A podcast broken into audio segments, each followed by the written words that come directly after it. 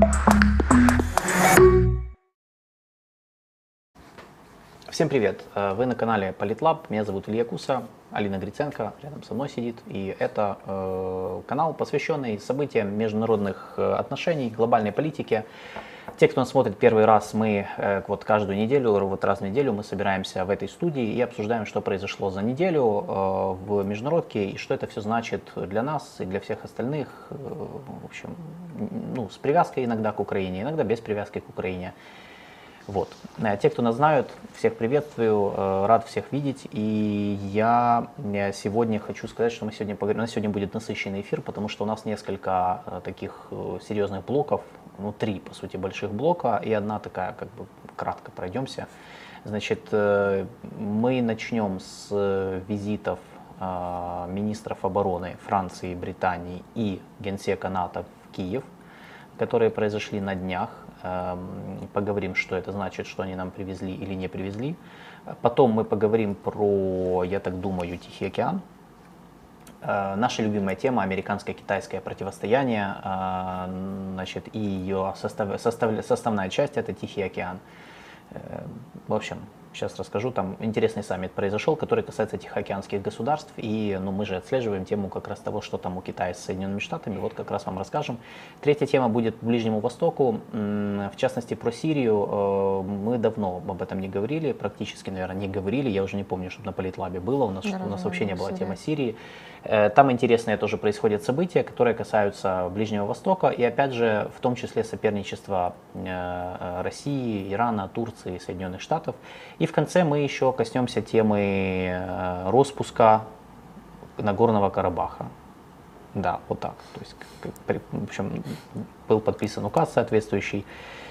Короче, мы к этому дойдем. Мы кратко пройдемся, потому что по Карабаху, в принципе, я бы не сказал, что есть супер какие-то новые апдейты, но вот как мы коснемся конкретно вот этого момента и напомним некоторые факторы, за которыми стоит следить следующие пару недель. Давай начинать. Э, Я думаю, мы начнем с, конечно же, наших новостей. В Киев приехали наши западные партнеры, наши союзники. Э, Кто приехал? Э, Генсек НАТО Йенс Столтенберг, значит, министр обороны Франции Себастьян Лекарню и министр обороны Британии Грант Шепс. Новый министр. да. Новый министр, да, это э, Шепс пришел, стал министром обороны после того, как в отставку подал его предшественник Бен Уоллес. Вы помните Бена Уоллеса. э, Мы его помним, и мы все еще выражаем ему большую благодарность за оказанную помощь нашей да, стране. Да, да. э, Британия не Амазон, мы все знаем. Короче, понятно. Вот, так вот он ушел, э, пришел. Грэнд Шапс вообще не военный э, в плане, то есть в отличие от э, ну, Уоллес Уоллес, имел мгм. большую экспертизу в военных делах и в оборонке. Грэнд Шапс был министром инфрастранспорта до этого, и он является больше, ну, я бы назвал это, он больше как партийный функционер, наверное, Мгм. как больше как чиновник, знаешь, в таком ну, вот, в полном понимании этого слова, потому что, э, то есть он не является, у него э, нет большого опыта такого в оборонке, как у, э, собственно, его предшественника. И, ну, понятно, он из консервативной партии. Я бы не сказал, что он один из каких-то супер выдающихся министров в правительствах. Он вообще был в правительствах и Джонсона, и Трасс, по-моему, и вот Мгм. сейчас остался у Риши Сунака. Э, Ну, я бы вот, то есть он такой как бы Дай ему шанс, подожди. я ничего, я, я же не- я ни к чему не веду. Я просто а, я даю вам картинку, вот как бы как сейчас он выглядит. То есть вот в британской политике. Я же не говорю с точки зрения, может быть, он будет лучшим министром обороны для нас в истории Может. Он Британии. еще и посла нам нового привез, поэтому вот, А, да, вот вирчи, этого- вирчи грамоты вручил в э, кильте, в шотландской юбке. Очень все было красиво. Кто у нас новый посол? Сейчас я скажу. Новый посол Британии, э, или как у нас любят говорить, Да, новый посол, смотрящий э, Британии за Великобритании. У нас же- есть, у нас же есть часть людей, которые верят, что из Альбионского обкома, да? британские рептилоиды, да, они же тоже управляют миром. ужас. Мартин Харрис, да. Мартин Харрис. Мартин Харрис, да. Э, Вот, да, то есть это у нас до этого была Мелинда Симмонс. Насколько я помню, да, вот э, буквально на этой неделе он вручил верительные грамоты э, президенту Украины Владимиру Зеленскому. Да, он из Шотландии, поэтому отсюда, в общем-то, все эти атрибуты. Э, И, ну, у него как бы образование все как-то... и Он, он, кстати, историк по образованию, он закончил исторический факультет Кембриджа. Вот. Посол? Да, да, А, я про него про посла. То есть он историк, э, и он с 91 года, я смотрю, он с 91 года не- на, дип- на дипломатической службе. То есть такой у человека стаж уже есть. Он работал в ОБСЕ в Вене, ну, в штаб-квартире, получается. Э, Возглавлял отдел Пакистана и Афганистана в МИД Британии. Интересно, у них тоже, как и в Штатах, эм, отдел объединен Пакистан-Афганистан. Типа PACF или FPAC, это ж как бы они объединяют эти две страны очень часто, как бы одним направлением идут. Э, Кстати, я работал в Москве какое-то время с 99 по 2003 год э, в посольстве Британии в Москве. И, э, то есть он, это не первый раз, кстати, его поездка в Украину. Он в 2003 году был в Киеве, а как генеральный консул и заступник, заступник головы миссии, вот я вижу. И потом оп- опять вернулся в Лондон, опять работал Афганистан, Пакистан э, и пост СССР. И вот потом он был послом в Румынии. Э, В общем, в регионе 2014. ориентируется, да, плюс-минус? Ну, мы так считаем. Окей. Ну, то есть ты же видишь, он, то есть он половину своей карьеры работал на афганско-пакистанском направлении, а половину где-то вокруг нас. Вот. Любит, короче, жаркие точки, да, на планете? Но Румыния не жаркая точка на Ну, планете. вокруг Румынии. Москва в, начале нулевых тоже. Любит сложные задачи, скажем Да, но э, да, теперь он будет послом в Украине. э, Мы должны ж как бы просто должны вам об этом просто сообщить, сказать, что да, такое есть. Значит, что в целом обсуждали? Э, Значит, ключевая тема, судя по всем заявлениям, которые мы читали в медиа и вообще то, что было, это э, вооружение. Ну, понятно, э, и производство вооружений. Э, В частности, значит, по Франции. Взять министра обороны Франции. Значит, во-первых, вот я даже читаю с сайта Офиса президента, что во время встречи с Владимиром Зеленским, министр оборони Франції, вони обсудили е, от, от, от детально обговорено подальші кроки з посилення обороноздатності України за підтримки Франції, зокрема важливості започаткування спільного виробництва е, певних видів озброєння. Э, То есть, в принципе, это то, к чему, ну, уже о чем много говорят, что нам надо производить свое оружие или совместно, ну, совместные проекты с другими странами, либо на нашей территории, где-то там в каких-то отдаленных регионах, до которых сложно достать, э, на Западной Украине в основном, я так понимаю, э, либо на территории соседних стран, что тоже была идея перенести, ну, либо в самих этих странах, ну, то есть, потому что совместные предприятия, они же могут там находиться, тоже вопрос как бы договор- договор- переговоров. И вот мы видим, что вот эта тема сдвинулась с мертвой точки, наверное.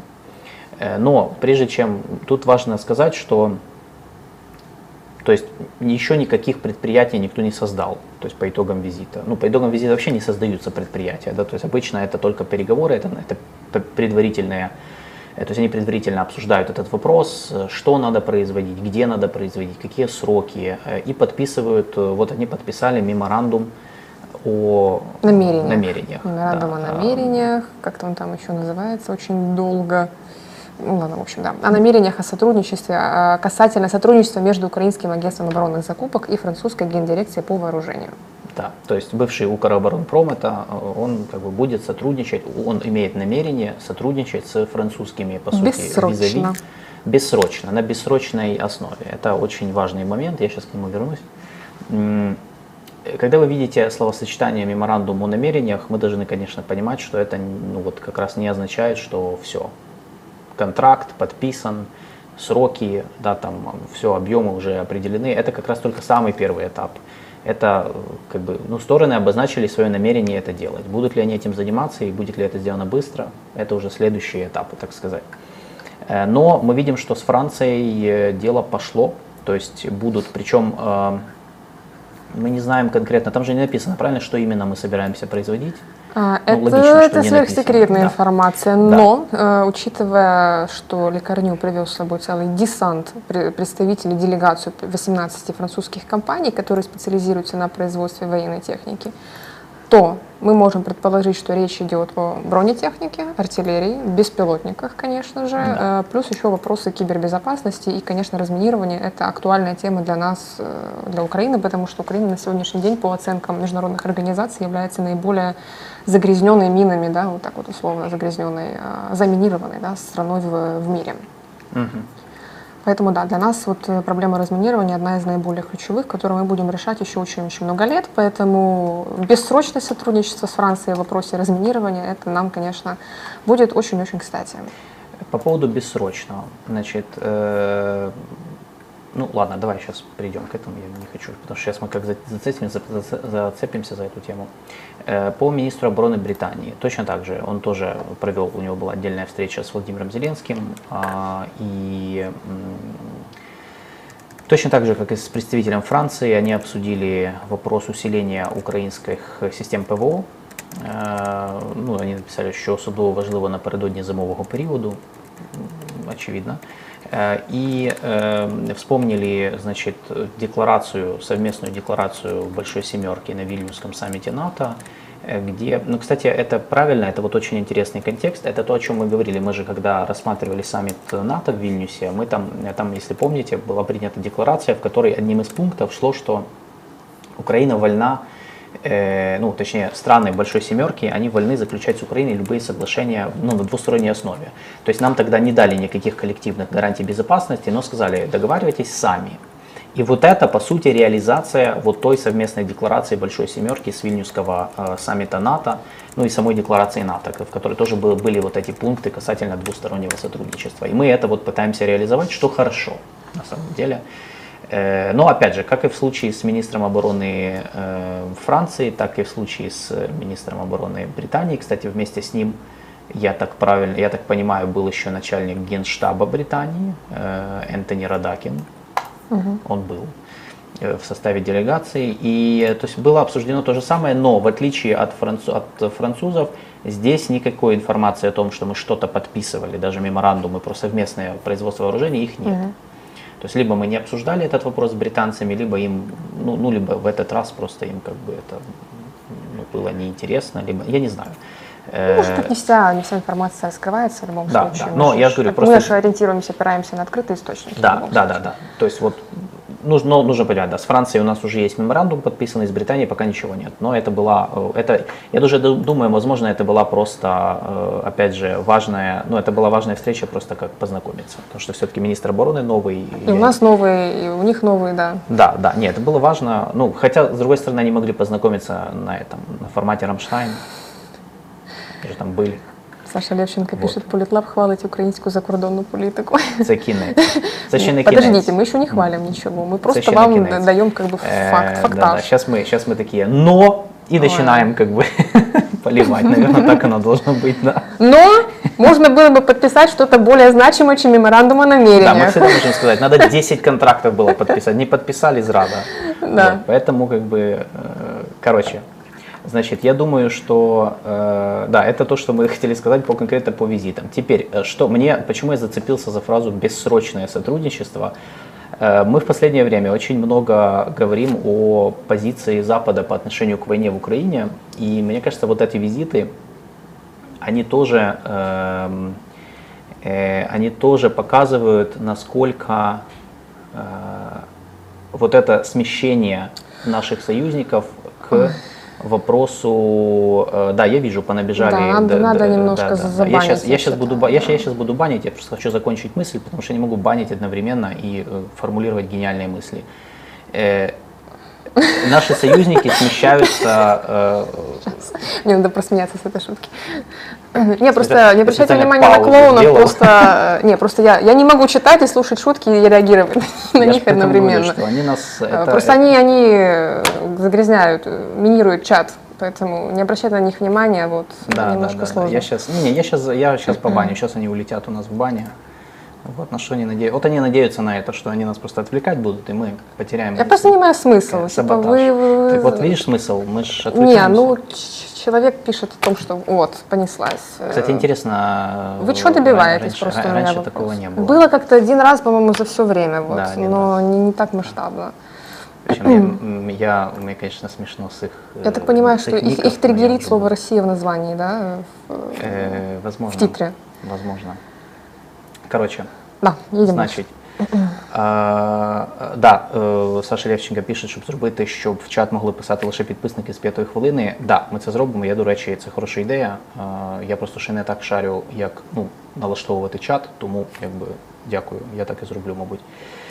Коротше, Продолжаем. Значит, в принципе, по Западу, э, то есть мы видим смещение э, стран, э, позиций стран Запада э, к м, позиции, э, к принятию концепта долгой войны.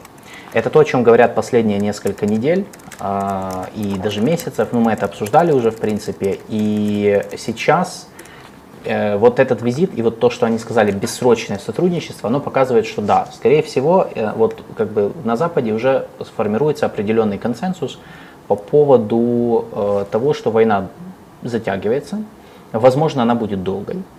И, возможно, это означает, что им надо уже сегодня готовиться к тому, что она может быть долгой. Если она долгая, то, соответственно, появляются различные, ну вот как раз э, бессрочное сотрудничество, какие-то долгосрочные проекты. Э, Они перестраивают свою оборонную Вот, промышленность. я только хотела сказать, что многие СМИ, Конечно. не многие, а некоторые СМИ писали о том, что а, потому что, сейчас, сори, я тоже не могу формулировать гениальные мысли, отвлекаясь на чат.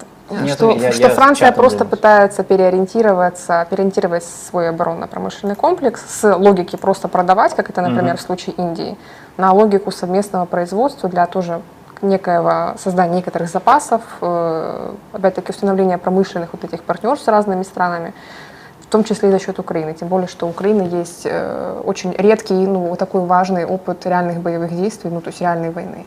С Индией они пытаются разрабатывать это сотрудничество, но все-таки, когда действительно есть настоящий опыт боевых действий, то, наверное, вот это сотрудничество оборонно-промышленно развивается немного в другой логике, как мне кажется. Более, возможно, будет более эффективным.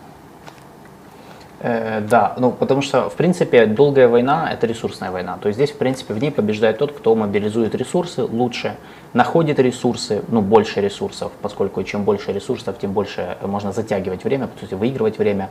И тот, кто эффективнее их, их э, использует э, как раз в, э, ну, для, для как бы, своих целей. Причем ресурсные войны, то есть длинные войны, э, это значит, что, скорее всего, это, это во-первых, вероятность того, что война может перейти в э, формат войны средней и малой интенсивности, как мы видели после 2015 года, по сути. И она, она может охватывать в широком смысле и другие регионы. То есть, по сути, Россия возвращается, Россия для себя, она уже решила, что они ведут долгую войну. Я думаю, уже полгода как, даже больше.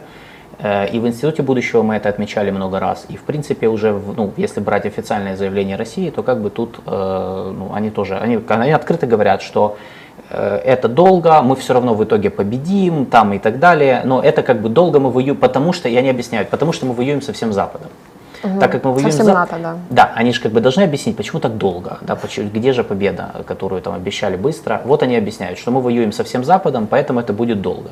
То есть, но они себя настраивают уже, и мы же знаем, это уже опять тоже не секрет, что они перестраивают свою экономику, свою военную промышленность, то есть они реально этим занимаются для, в- и для того, чтобы играть в долгую. Они возвращаются к той модели, которую они использовали после 2014 года, когда они вышли в м, такой подмороженный конфликт малой интенсивности в Украине, и при этом э, начали, э, ушли в долгосрочное соперничество с Западом, когда они э, били по флангам, например, там заходили в различные кризисные площадки э, в Африке, там на Ближнем Востоке, э, и потом э, благодаря этим вмешательствам торговали с Западом по поводу компромисса по Украине.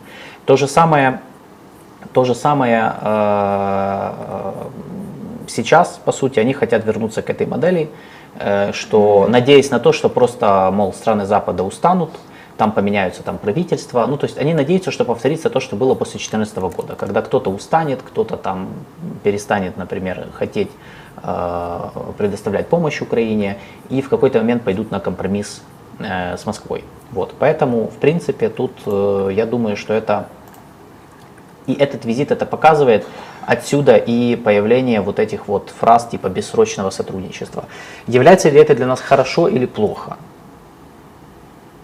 Я думаю, что плюсов больше. То есть бессрочно оно предполагает продолжение сотрудничества и после окончания войны. И после деоккупации территории. То есть это говорит да. о том, что мы будем развивать и модернизировать наш оборонно-промышленный комплекс с западными странами, которые являются довольно конкурентоспособными на рынке и довольно, ну, не знаю, какое правильное слово подобрать, э, ну, в общем, да, которые конкурентоспособны на рынке, и мы будем развивать наше, наше, наше вооружение и после окончания войны. Поэтому, в принципе, это можно засчитать как плюс, я думаю. Как бы да, если у нас получится. Плюс мы говорим о беспилотниках, о кибербезопасности, опять-таки разминирование. Это темы и сферы сотрудничества, которые действительно долгосрочные на стратегическую перспективу. Да. Э, Здесь я согласен. С другой стороны, долгая война, мы понимаем, что это значит, что нам надо будет потратить намного больше ресурсов. И, скорее всего, то есть это значит, что нам надо будет жить в состоянии войны долго. Это значит, что от Украины потребуется, э, потребуется внутренняя трансформация. Э, Потому что э, я думаю, что с этим как раз связано, почему вот в последнюю неделю э, особенно участились всякие к нам ну, вот, требования какие-то там вот, выдвигают там. Вот Соединенные Штаты опубликовали письмо с требованием, со списком реформ, которые нам надо сделать. Там Европейский Союз опять пошла, там было заявление, мол, мы не готовы к вступлению, надо еще что-то сделать. Это связано конкретно с, мне тоже кажется, что это связано с тем, что с вот как раз пониманием затянувшейся войной, что как бы если вы хотите играть в долгую, давайте играть вместе. Эм, ну, мол, как бы европейцы, американцы, они понимают, что вечно оплачивать нам все они не могут и не хотят. И, э, в общем-то, начинают требовать от нас внутренних трансформаций, которые мы должны были давно сделать, но как бы не везде у нас это получается, мягко скажем. И они начинают, как бы, по сути, то есть появляется вот то, что, с одной стороны, ты права в том плане, что э, это позволяет нам завязаться сотрудничеством на очень долго, даже на послевоенный период. С другой стороны, появляется то, что называется conditionality, да, то есть э, появляются условия, к которым привязывается военная и финансовая помощь. Ну это так, это, это же по сути оно и есть. Но То в есть- любом случае те условия, которые они нам выдвигают, их и в любом случае пришлось бы реализовывать, поскольку Да. мы нацелены на вступление в НАТО и в Европейский Союз, поэтому нам реформ было бы не избежать так или иначе. Да, мы вообще, ну как я сказал, мы должны ли были Да. бы этим заниматься давно, Ну, Но да. тут, но это почему в этом есть определенный риск, потому что если это не будет реализовано, то они смогут как бы говорить, они смогут конкретно привязывать это к поставкам. То есть говорить, смотрите, ну не будет финансовой помощи, пока вы это не сделаете.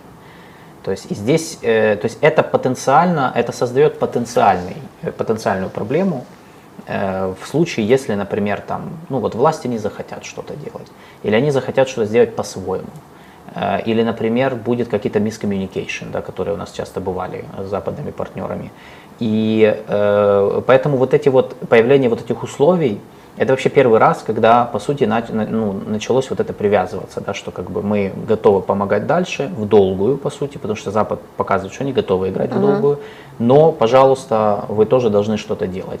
И тут интересный момент, если мы не будем ничего делать, или, например, мы сделаем недостаточно, то я думаю, что здесь вот как раз появляется вот этот риск, когда они могут, э, ну, они не бросят Украину, да, но они могут, например, ну вот пойти на э, временное перемирие с Россией продолжать нам как бы помогать в этом плане, но они, например, будут понимать, что э, поскольку здесь все медленно, Так же, как это было после 2014 года, да, что вроде как и санкции, вроде как и сокращение коммуникации с Россией, но при этом, как выяснилось, Франция технику России, по-моему, продавала вооружение, я Да, имею в виду. да, да. И контакты у них были все равно, и обсуждения за спиной Украины, то, что... э, Я думаю, я думаю, до такого уровня бизнес as usual не дойдет, потому что все-таки сейчас очень, ну, намного больше мостов сожжено, но э, может быть ситуация, при которой ну, на Западе просто решат, э, слушайте, ну давайте, ну давайте в перемирие с Россией, потому что мы видим, что ну, войну высокой интенсивности не тянем, мы не тянем, потому что Украина, например, ну, не, может, э, не может трансформировать свою экономику. А как ты на- видишь это временное перемирие с Россией, между Западом и Россией?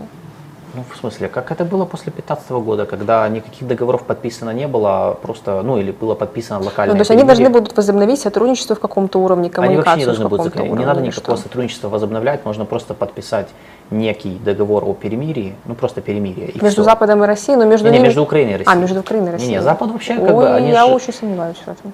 Смотри, но это, это реальный вариант, тем более, что этот вариант, он на самом деле, он же не несет ни- никаких дополнительных обязательств ни перед кем. То есть, ну просто подписывается перемирие, которое, конечно же, не соблюдается, ну, мы же понимаем, да, и ну просто переходит все, это перемирие нужно не для того, чтобы закончить войну, а для того, чтобы вывести в формат э, войны низкой интенсивности, когда все будет позиционное, то есть контролируемое, и можно будет, например, продолжать там вот, они могут продолжать заниматься нашей поддержкой, но, например, там а, они выиграют время.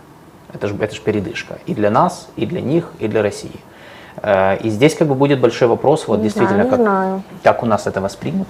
э, у нас это воспринимают негативно. И во-вторых, э, здесь вот, ну, то есть я вижу прямую, я вижу прямую связь между появлением вот этих вот условий, когда сейчас начинают ставить вопрос долго, долгоиграющей войны э, и, соответственно, трансформации под, э- под потребности этой войны, и э, вероятностью того, что мы выйдем, как, например, в следующем году на перемирие, вынужденно, если мы ничего не, ну, не сможем продемонстрировать, нашу готовность, потому что у нас же главный вызов – это подготовка тыла к долгосрочной войне. То есть я думаю, проблема не столько на фронте, сколько как бы в тылу. Э, И ну, ну, как бы, если они будут видеть, что у нас тыл не готов, э, то да, надо это будет это все на какое-то время останавливать. Но иначе они рискуют проиграть просто, как и мы, собственно. Мы же тоже это должны понимать. И, эм, и производство оружия здесь будет иметь очень важную, потому что производство оружия, оно не запускается быстро. Ну, Нужно конечно, время. конечно. Э, Даже вот я смотрел, был на прошлой неделе была новость про то, что э, немецкий Rheinmetall, э, их оборонная компания огромная, они подписали, концерн, э, подписали с нашим э, Укроборонпромом, бывшим, типа договор о совместном предприятии, о производстве оружия. А потом оказалось, ну, потому что сразу же начали, ну, я как бы подумал, хорошо, что это будет, ну, интересно же узнать условия. Оказалось, что это совместное предприятие, то есть в ближайшее время, в краткосрочной перспективе, речь будет идти о ремонте техники и все.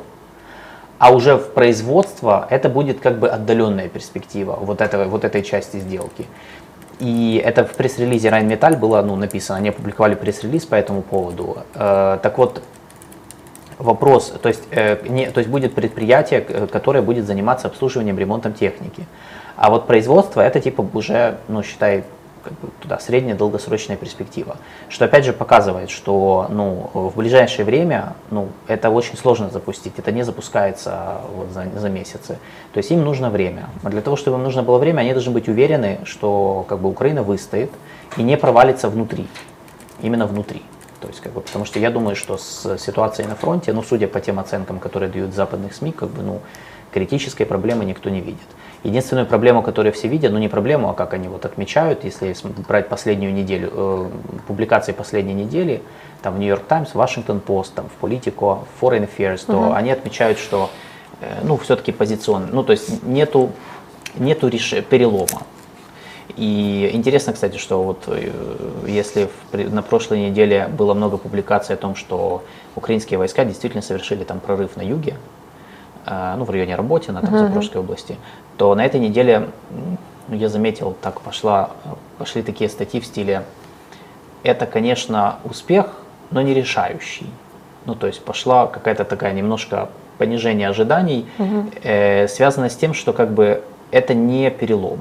То есть они отмечают, что это, конечно, хорошо, но как бы Ну, все же ждут чего-то. я думаю, они уже не ждут. Вот судя по публикациям и судя по вот этой, вот тому, что все больше они говорят о длинной войне, они уже не ждут, что будет некий прорыв, который закончит войну в два хода. Ну, все ждут, например, во всяком случае, реализации тех заявлений, которые осуществляют представители Украины. Генерал Буданов говорит о том, что да, к концу года будет прорыв в Крым. Хорошо. Все этого ждут.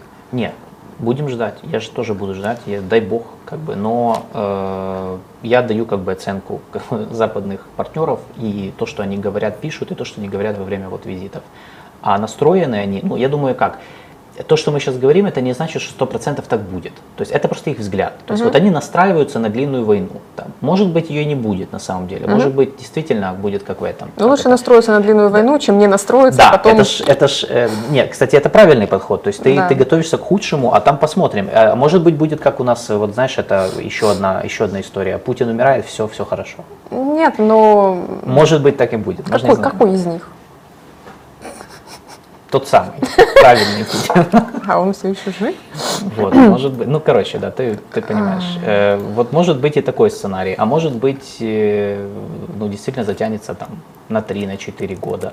Э, Может быть, будет война еще один. Мы не знаем этого. Но они готовятся к тому, что это может быть, это может быть длинная война. Кроме того, это же имеет смысл, потому что э, тут есть вопрос, э, есть же разное восприятие победы. Ну, что такое победа? В нашем понимании победа, она же воспри... у, нас, у нас победа сформулирована территориальным образом, Да. да, типа 91 год границы. Да. То есть вот именно так. Но, У например, всех вот, по-разному на самом деле. Да, но, Кто-то не например- ограничивается территориальным фактором. ну, потому что победа это не только территория, в принципе. Ну, это как бы ключевое основное, да, то есть деоккупация всех территорий. Ну, типа деоккупация, да. Но, с другой стороны, например, я не уверен, что если мы выйдем на границы 91 года, война закончится. Нет. Ну, то есть Не это тоже закончится. это вопрос. Поэтому в каком-то смысле, даже с учетом возможных прорывов, о которых ты говоришь, все равно война может быть долгой. Ну, Да. то есть даже если будут прорывы, она все равно может быть долгой. Но она Поэтому- будет, да, действительно, возможно, в формате Израиля и Палестины, что будут периодически Ну, какие-то обстрелы, какие-то да. стычки и так далее. То есть Да. нам не, не обойтись без мощной системы ПВО на, на территории всей страны, в том Вот. числе западных регионов. Поэтому. Поэтому э, вот, Плюс, да. как бы ядерный фактор Российской Федерации, мы ну, должны это воспринимать как экзистенциальную угрозу серьезно и тоже учитывать это. Поэтому до тех пор, пока... Вот поэтому ж для некоторых я тоже это читаю, о том, что денуклеаризация России – это вот обязательный пункт в всех тех достижений, которые мы должны по, по итогу окончания войны получить. Да? То Да. есть денуклеаризация России – это будет тоже одной из частью победы. Я бы даже сказал, что это даже более значимая часть, Конечно. потому что, да, чем просто там... Возникает вопрос, как этого достичь. Да, да, это, это серьезный вопрос. Более того, опять же, вопрос э, деоккупации того же Крыма, он тоже как бы касается концепта победы.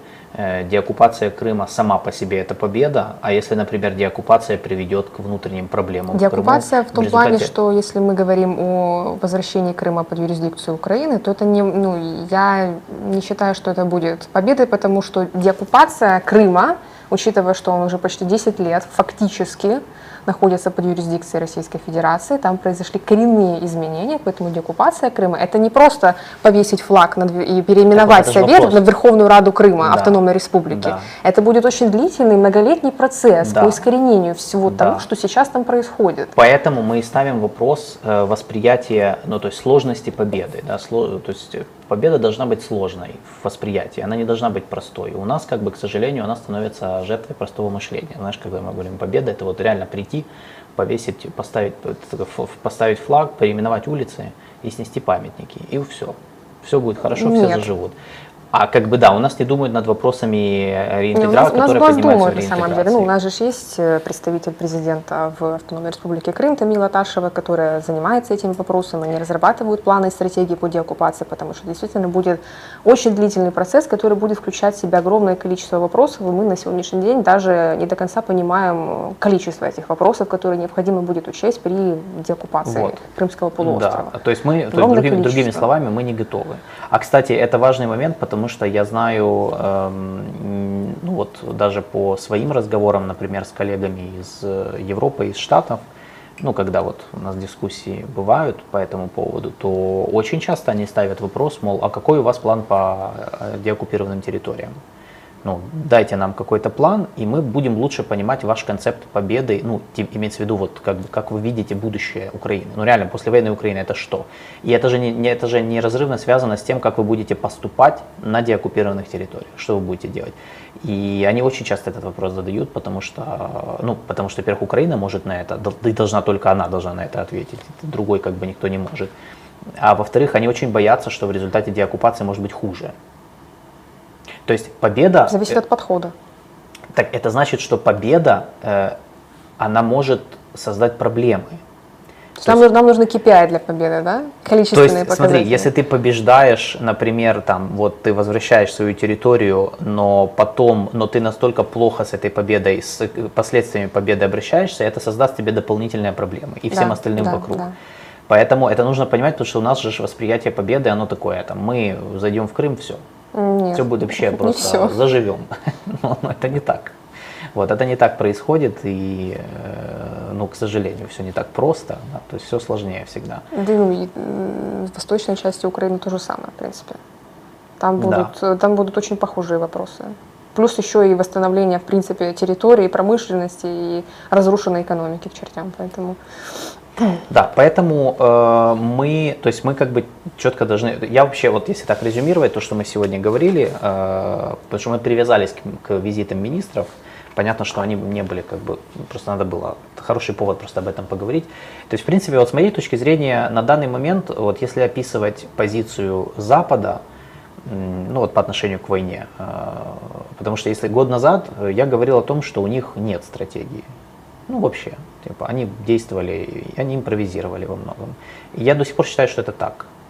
Э, и сейчас я бы сказал, что, наверное, стратегии ну, это ты, ты лучше скажешь, потому что это твоя тема, да, но как бы, если, что такое стратегия, если она прям именно стратегия, но я бы сказал, что я вижу, я вижу вот несколько таких принципов, которые определяют их подход, которые, знаешь, уже вот такие цементируются. То есть первый принцип – это локализация войны, то есть недопущение э, того, чтобы война вышла за пределы Украины и, например, затянула какие-то соседние страны, там Молдову с Приднестровьем, Румынию, Польшу там, и так далее. Э, и, кстати, о локализации говорил, это ну, не совсем мой термин, но об этом говорил еще Марк Милли, э, уже бывший угу. глава Объединенного комитета начальников штабов США. Сейчас его сменил Чарльз Браун, угу. новый генерал пришел. Интересно, может у него другой подход будет. Но локализация, я думаю, это первое. Второе – это управляемая эскалация. Угу. Я думаю, этим объясняется, почему они так вот медленно где-то, где-то по чуть-чуть давали оружие постепенно, да, там сначала танки, потом пошла там ракеты, вот сейчас, может быть, дальнобойные ракеты будут, потом авиация. Э, я думаю, это управ... то есть, опять же, управляемая эскалация, на самом деле, это достаточно характерная такая штука для особенно американцев, то есть которые пытаются контролировать саму вооруженную эскалацию, опять же, в, в логике недопущения каких-то непредсказуемых вещей. Отодвигают красные линии подальше и подальше? Ну смотри, они, да, ну то есть это э, вообще это логично с их точки зрения угу. их интересов, потому что, ну их интерес какой? Они же тоже не хотят, чтобы война была абсолютно бесконтрольной, да. тем более есть страх ядерного оружия, он реально и существует, и они его учитывают здесь в, этом, в этой логике. Есть страх своих союзников в Европе, европейцы многие боятся того, что они будут втянуты в войну или будет применено ядерное оружие, и они этого тоже учитывают. И поэтому мы видели вот такую вот, эм, э, то, что называется, это управляемая эскалация, то есть когда они, они управляют э, конфликтом. То есть Россия поднимает ставки, вот тогда они поднимают ставки и угу. пытаются сделать это там более-менее, чтобы это было симметрично, ну насколько получается. Э, то есть да, идет отодвигание красных линий, их тестирование на, ну, на, на как бы то, что вот, а где, где можно, где нельзя. Будет, будет ли да, Россия действовать в соответствии со своими угрозами и словами или да, нет? Да, как будет действовать именно, потому что оно же разное. Понятно, что не всегда это в буквальном смысле. Как? Да. Поэтому э, для нас это было неприятно, и, понятное дело, это не совсем соответствовало нашим интересам, потому что мы хотели все сразу. Ну, Но чем быстрее, тем лучше, это бы позволило сохранить жизни. Но, к сожалению, в реальной политике Возможно бы даже закончить войну? Я не знаю, но может быть, если прям все дали бы очень быстро. Но я думаю, что ну, все не дали бы быстро банально по логистическим причинам. Это все очень долго долго-долго готовили. Мы же, э, президент, во всяком случае, вел разговор о том, что дайте нам сейчас, еще до полномасштабного вторжения. Он еще на Мюнхенской конференции выступал и предупреждал об этом. О чем? О том, что ну, Украину необходимо, необходимо было снабжать вооружением. То есть как только пошли разговоры о том, что Россия стягивает войска к границе, о том, что Россия готовится к полномасштабному вторжению, уже тогда шли, шла дискуссия с Западом о том, что Украину, Украине необходимо поставлять да. вооружение, технику и так далее. Было две проблемы с этим. Э, первое, Запад не верил в войну, да. как и многие у нас. Э, второе, э, это было нелогично, потому что они вели переговоры с Россией, если ты помнишь. Да, помню. И это было бы странно, они вели переговоры э, примирительного характера, то есть они вели переговоры, что давайте договоримся, и они же были готовы, были, шли переговоры, начинались в том числе в нашем нейтральном статусе, да. и как бы вдруг поставки оружия, это было бы пересечение, это была бы эскалация, и это, они скорее бы сорвали бы переговоры, которые они тогда считали основой решения вот этого вот кризиса. Ну вот Маємо тепер те, що маємо. Да, это очень. Сейчас просто, знаешь, это мне нравится. Это в ретроспективе, да, да, да, вот обсуждаем. Это постаналитика. А вот если да, бы... да, знаешь, когда ты это, ты уже знаешь, что произошло, и такой, а надо было вот тогда, надо было бы вот так сделать, но оно ну, не надо было бы. Может быть, много чего надо было бы сделать, и у нас тоже, но уже маємо те, що маємо. А, так вот, э, то есть второе это управляемая эскалация, и третье это вот это вот э, концепт длинной войны. То есть то, что я вижу, они вот смещаются, фокус своего внимания смещают на то, что это будет долго, а, это займет время, а, нужны внутренние трансформации, особенно э, в экономике и Украины, и на Западе. И как бы они учитывают также кучу глобальных факторов, которые связаны ну, не столько с Россией и Украиной, но и с тем, что как бы сама по себе противостояние с Россией, оно оно же многоплановое, и как бы оно, оно в том числе охватывает и другие регионы, ну, в других формах просто. Вот, поэтому такой вопрос. Вот так. не знаю, э, по поводу стратегии я у тебя спрашивал, э, у них есть стратегия? Я считаю, что нет, и они тоже адаптируются, потому что, ну, я думаю, что в этой войне невозможно как-то стратегировать и что-то планировать, потому что действительно завтра может все кардинальным образом поменяться. Вне зависимости от того, даже если какой-то из Путиных умрет или не умрет. На самом деле смерть Путина абсолютно ничего не решит, по моему мнению, ни во внутренней, э, ни внутри России, ни в их внешней политике, вероятнее всего, вне зависимости от того, кто придет на смену Путина. Это мое, мое личное мнение. Да, не, ну интересно, потому что я же говорю, опять же, у нас же тоже, у нас же тоже не сложно понимают, э, у нас же тоже нет понимания стратегии, да? Что такое стратегия? Именно поэтому я пишу диссертацию об Я этом. же поэтому тебя спрашиваю, потому что ты скоро будешь, Не, ну у нас, сказать, на- научная с- степень у тебя у нас будет действительно, ну как, ну как бы, когда мы говорим о войне, тут должна быть совсем ну, как бы своя стратегия, не совсем то, о чем я пишу в своей диссертации, потому что я пишу про внешнюю политику, там немножко все по-другому. Чего не хватает Западу, чтобы сказать, вот у них есть стратегия?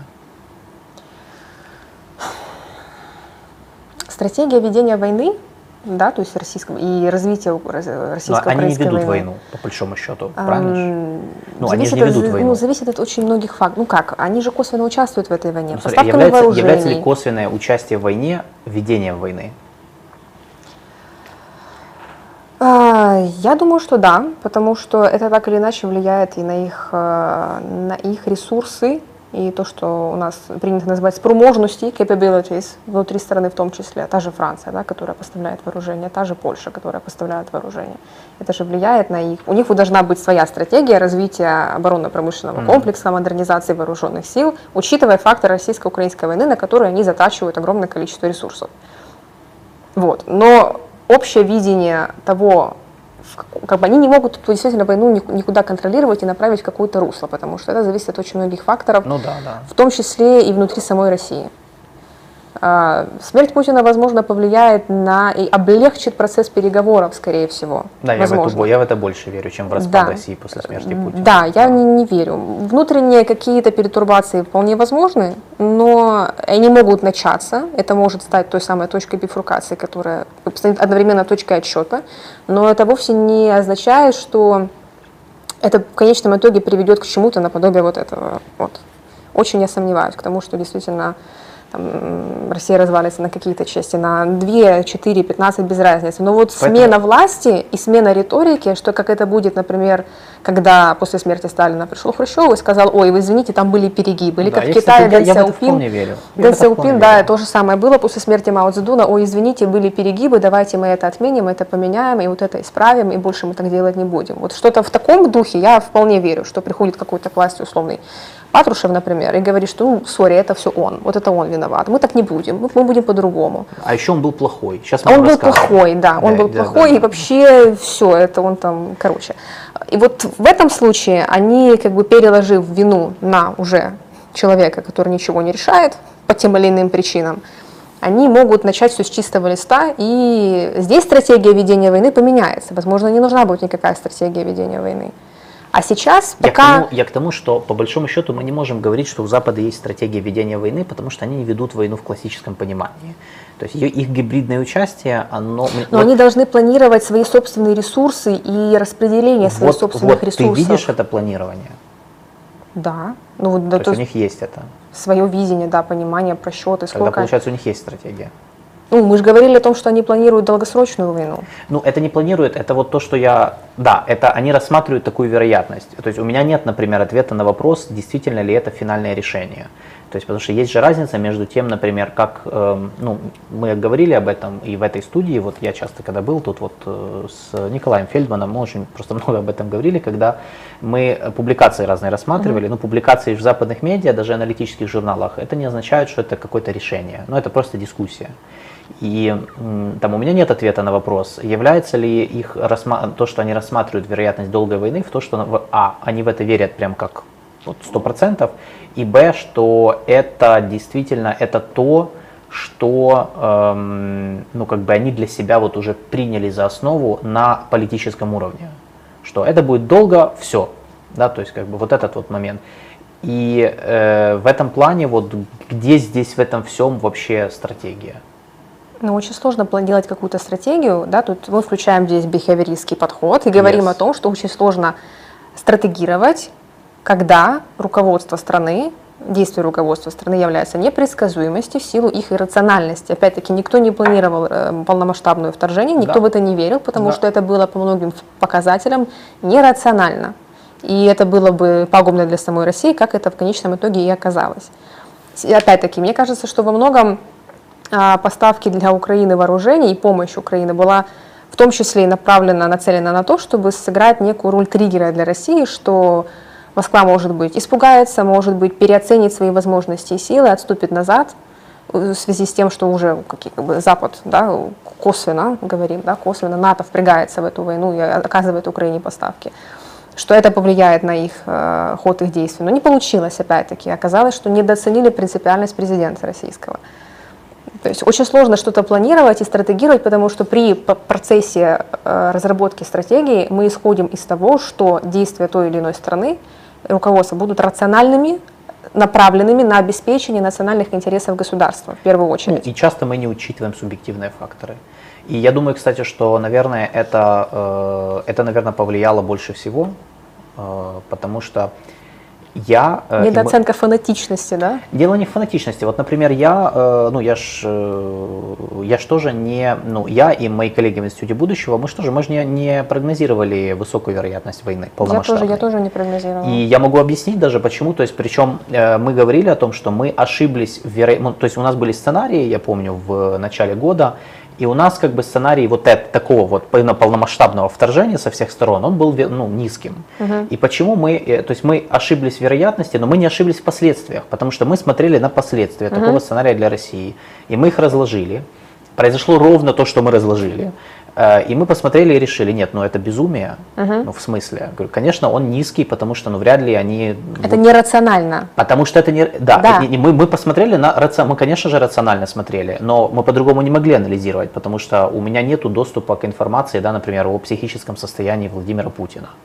Точно так же там я не понимаю, например, э, вот как потом стало известно, например, ну, как одна из версий, что на его вот это мировоззрение повлияли там Ковальчуки с их вот полумистическими какими-то этими Некорректные идеями. данные разведки, которые поставляли ему, Да. то, что он хотел услышать и прочитать, а не то, то как есть это, ситуация это все как бы, ну это понятно, что у аналитиков обычно ну, нет доступа к, таки- к такой, к таким данным, поэтому здесь остается, знаешь, ты веришь в большую войну или не веришь. То есть, и, или рациональный анализ. То есть мы провели рациональный анализ, мы посмотрели, что скорее всего это будет ограниченная, э, ну, ограниченная эскалация на востоке, может быть на юге, и все. Как бы. Но вот это вот то, что произошло, конечно, мы не прогнозировали. Э, но при этом мы не ошиблись в последствиях. Ну, то есть последствия были абсолютно такие, какие есть. И э, именно поэтому, мне кажется, это одна из причин, то есть нерациональность этой войны, одна из причин, почему на Западе, возможно, либо нету, либо только сейчас очень больно и медленно формируется поди- понимание и У видение. них не было, наверное, понимания того, как вообще принимаются решения в, в России, я думаю, что там настолько все завязано на одного человека. Дело даже не в одном человеке. Мне просто эта война, она же политическая, ну мы же понимаем. Она не за территорию, она не за ресурс. Ну, Э, Смотри, она политика идеологическая, абсолютно. Ну, или ты считаешь, что она за территорию? м- мечта возродить что-то, либо Это союз, поли- либо империю, что-нибудь. Это политико-идеологические вещи. Это абсолютно это вещи, которые как раз вот рациональному анализу не всегда поддаются. То есть ты, эм, ну как бы ты понимаешь, что там, например, рационально, вот я тебе скажу, рационально России не надо было начинать эту войну. Да. То есть им рациональнее надо было бы просто договориться с Западом предварительно, ну промежуточно, и э, дожать нас по Минским соглашениям. И они бы дожали. Я, ну я так считаю. И, а вот они, они пошли по нерациональному пути, они пошли по пути, это политическая война, и абсолютно идеологическая, которая основана на вот видении узкой группы лиц, включая Путина, на том, как должен, как должен выглядеть то, что они называют справедливый миропорядок. То есть они решили как бы показать, что они могут силой оружия отстоять свой глобальный интерес, как бы затянуть э, Украину опять в свою сферу влияния, выкроить для себя эту сферу влияния, чтобы показать Соединенным Штатам, какие они крутые. То есть это абсолютно нерациональная вещь. И имеется в виду, для них, для россиян это абсолютно рациональные вещи. То есть вот они мыслят, то есть в этом плане здесь нет безумия как такового, ну, клинически, имеется в виду, медицинского. Здесь вот Как абсолютно... тебе сказать? Смотри, для нас да, для них нет. То есть они абсолютно, они действуют в логике, вот, которую они себе сами нарисовали, сформулировали, и они в, ней, ну, они в нее идут. То есть тот человек, который бы, например, понимал эту логику, то есть он был бы глубоко, в этих процессах, вот анализировал бы, что происходит в России внутри, я думаю, это можно было бы увидеть и спрогнозировать. И здесь как бы проблема Запада состояла в том, что я согласен с теми оценками на, в, самой, в самих Штатах, которые пишут, что у них э, большие проблемы с э, Russian Studies то есть с российскими исследованиями. У нас большая проблема с Ну, у нас их вообще нет. Я считаю, у нас их, у нас их у никогда нас нормально держатся, не было. на одном человеке. Да, то есть мы своего врага не изучали, и мы получили то, что получили. А а на Западе была проблема, у них произошла в каком-то смысле некая деградация после 91 года. После развала. Союза, да. Да, после развала Союза они ну, вот, потеряли вот эту связь, вот эту нить, поэтому они прошляпили э, появление, не только появление Путина, ну появление Путина тут такое уже, как бы понятно, но и его становление, по сути, то есть его эволюцию. Путин же реально развивался, он, он был разный на разных уровнях. Джорджа Поэтому- Фроста Кеннона на вас не хватает. который знал все. Всё. Мне кажется, вокруг него больше мифов, чем, знаешь, уже это типа Ну, же легендарный человек. Чего? Он же шел. Все, Не, он все правильно написал. Не, написал он все правильно, Да. действительно. Да, многие В вещи, он многие правильно? Поэтому... Вот, поэтому, ну, короче, такой у нас э, разговор вышел про нашу войну. Э, Значит, прежде чем мы перейдем к следующей теме, я, значит, во-первых, эм, спасибо всем, кто за все это время, пока мы тут болтали, э, оформил спонсорство. Я видел Стас Кровец. Большое спасибо традиционно за раздачу нашего спонсорства. Добро пожаловать всем остальным спонсорам. Э, Более того, Стас, Стас стал чистокровным кельтом. да. Поздравляю, вы теперь э, этот, э, принадлежите к уникальной группе рептилоидов, которые будут руководить Харисламистов. ну, хрисламист, хри- хрисламист, да, которые будут руководить нашей, эм, нашим Сектой. информационным, да, нашей, нашим культом. Вот. э, Спасибо большое за подписку. эм, Спасибо всем остальным за то, что оформили спонсорство и э, за то, что вы такие активные в чате. Я не успеваю его читать. Вот, но это Полайкайте интересно. эфир, пожалуйста. Полайкайте эфир, э, поставьте лайк, да, кто еще этого не сделал. У нас есть еще разница между теми, кто смотрит, теми, кто еще не поставил лайки. Небольшая разница, но она есть. Делайте, пожалуйста, нам приятное. Э, И э, мы Мы ведем сверхинтеллектуально-аналитические разборы. Мне достаточно этой части предложения, Алексей Да. Коломец. Спасибо за комплимент. Э, да, поэтому ну, мы, мы должны вести такие разговоры, потому что в этом суть передачи. как бы, Потом а- суть работы и суть, нашей. ну, да, суть нашей работы и суть этой передачи. Ну, я рад, что вам как бы в любом случае нравится. Э, давайте переходить к э, давайте переходить к следующей теме. Да, тут просто был вопрос, я хотел, вот я нашел его, я просто ищу его. Э, Есть ли у Украины стратегия? Я, я думаю, что у нас есть на это ответ. Очень четкий. Нет. Потому что, опять-таки, это все зависит от огромного количества факторов. Смотри, у нас нет, э, я не буду сейчас об этом говорить, потому что я, мы сейчас застрянем, я об этом могу долго говорить, и ты тоже, я, я подозреваю, можешь об этом долго говорить, потому что, ну, мы в Украине живем, мы вот, я об этом могу, да, точно, и ты, и я, я думаю, можем компетентно об этом сказать. Нет по многим причинам. То есть не только потому, что у нас, кстати, очень похожая с Западом проблема.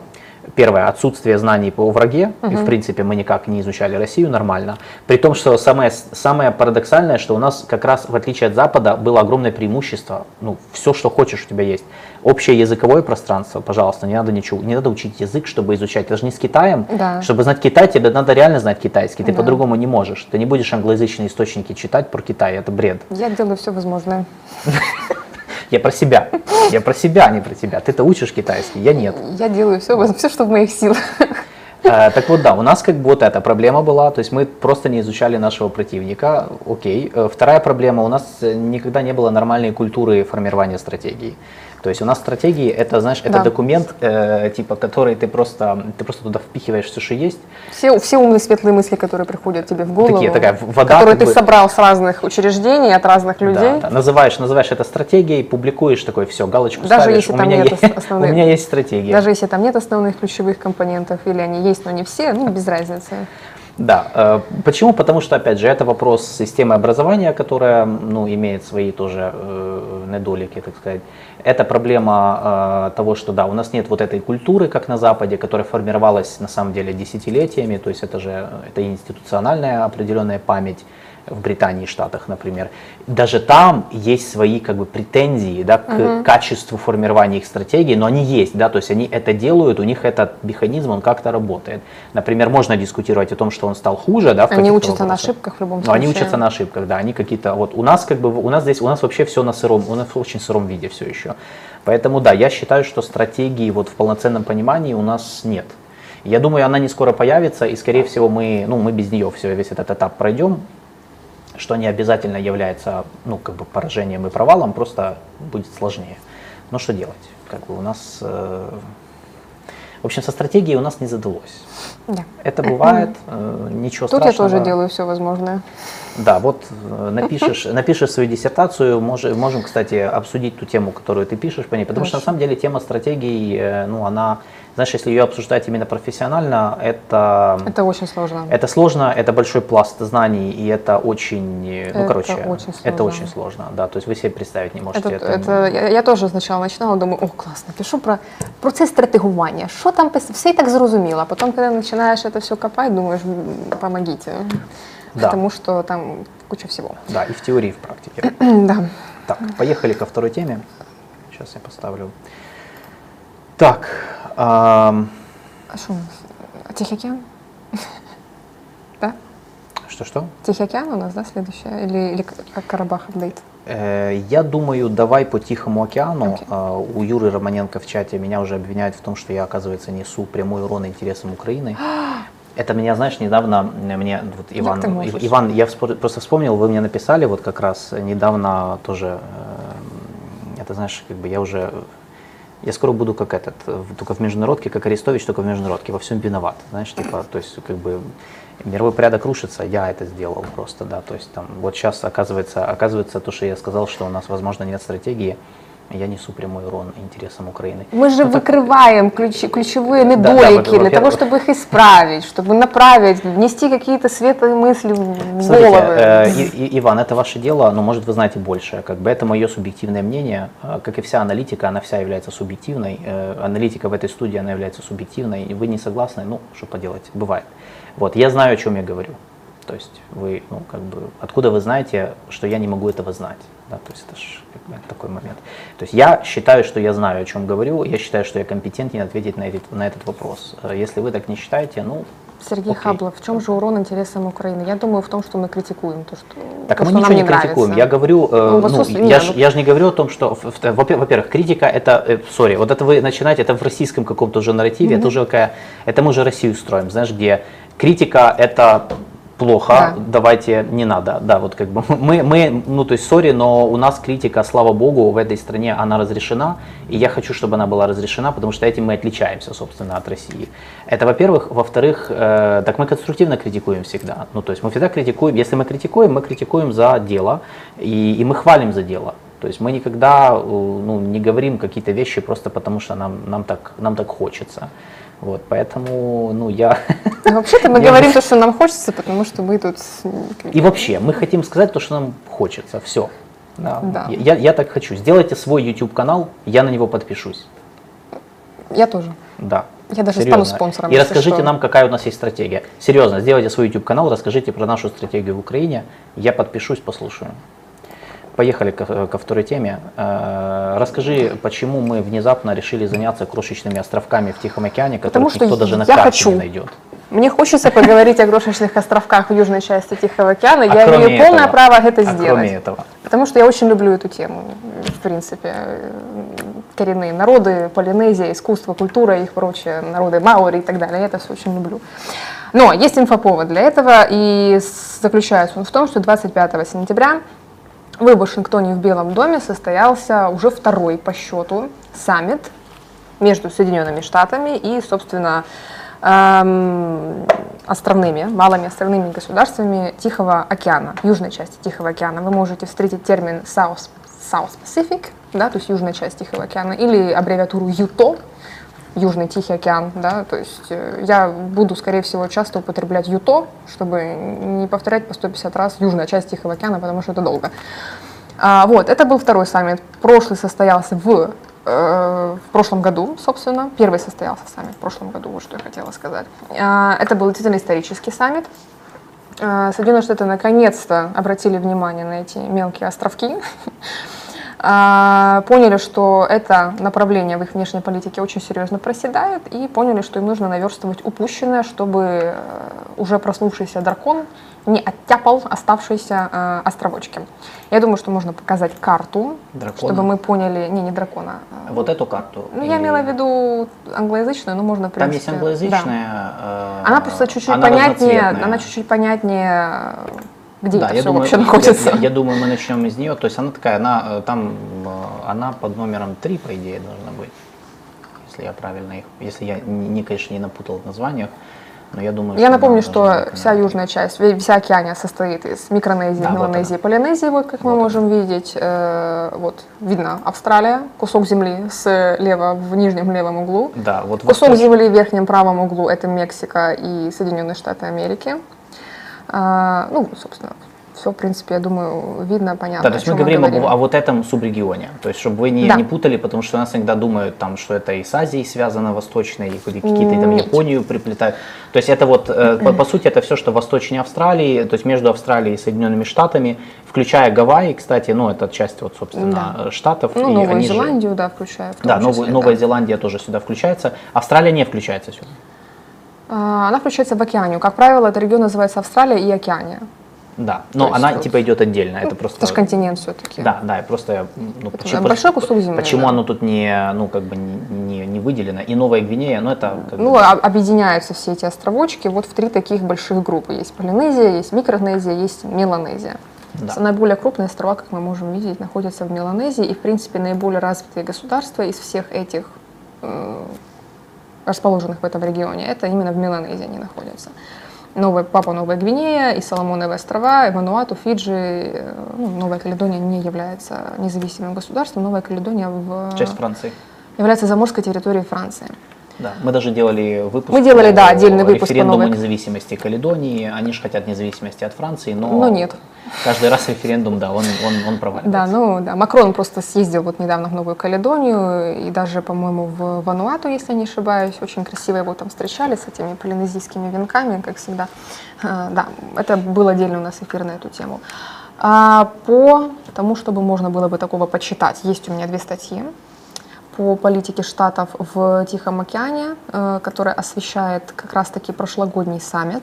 Саммит был исторический, потому что он был первым, как я уже сказала, и, в общем-то, суть этой коммуникации в том, чтобы предоставлять малым э, э, островным государствам Тихого океана посильную помощь. Покажите фот, фотку 4, э, там, где они напротив Белого дома. Это вот, нынешний, м, ф- который был 25 числа саммит. Да, мы вот почему мы привязались к этой теме. Эм, Ты начала с того, что эм, лидеров, по сути, вот тихоокеанских государств, вот, которых мы показали, их вызвали, так сказать, в Белый дом, и там провели саммит. Вот Байден их принял, это вот они как И раз Антони напротив. Блинкен там выступал. Э, да, вот, э, ну, короче, А, там... у них есть такая как бы объединение под названием Форум Тихоокеанских островов. Это вот, собственно, механизм. Они там регулярно собираются вместе с Новой Зеландией. э, собираются ежегодно, по-моему, если не ошибаюсь, для того, чтобы как-то обсуждать существующие проблемы. Они у них в основном экологические и экономические. И для того, чтобы, собственно, как-то их решать. Э, И поскольку это малые страны, у которых очень неплохо развита экономика, слабо развита.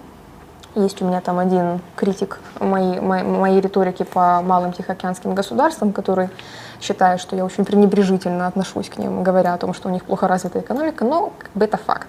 Это обусловлено Так это же не целым... пренебрежение. Мы же не, мы же не говорим о том, что у них Я, не развита экономика, напис- потому что они такие. Я, когда написала пост в Facebook о том, что вот про Австралию и Китай, о том, как они соперничают за влияние в южной части Тихого океана, я получила в личку разъяренное сообщение о том, Ну, что это- как вы так можете, даже Ну, это про Африку хорошо. такого никто не пишет, поменяйте текст. Ничего, ничего, ничего. Да, текст я не поменяла, но Самое главное, что есть люди, которые очень переживают э, за... Болить, дуже болить. Дуже болить, это хорошо. конечно, Это у мене значит, теж дуже что- болить. Да, это значит, что тоже есть люди, которые знают, о чем мы говорим, и им самим это интересно, и вообще как бы ну, то, что мы переживаем за народы Тихого океана. А а есть о чем переживать на самом деле. Да, А, да, это важно. Плохо развитая экономика обусловлена, во-первых, географической отдаленностью от ключевых экономических центров. Это во-первых. Плюс а, сама территория небольшая, это обуславливает ограниченность диверсификации экономики и, в принципе, там, сельского хозяйства и так далее.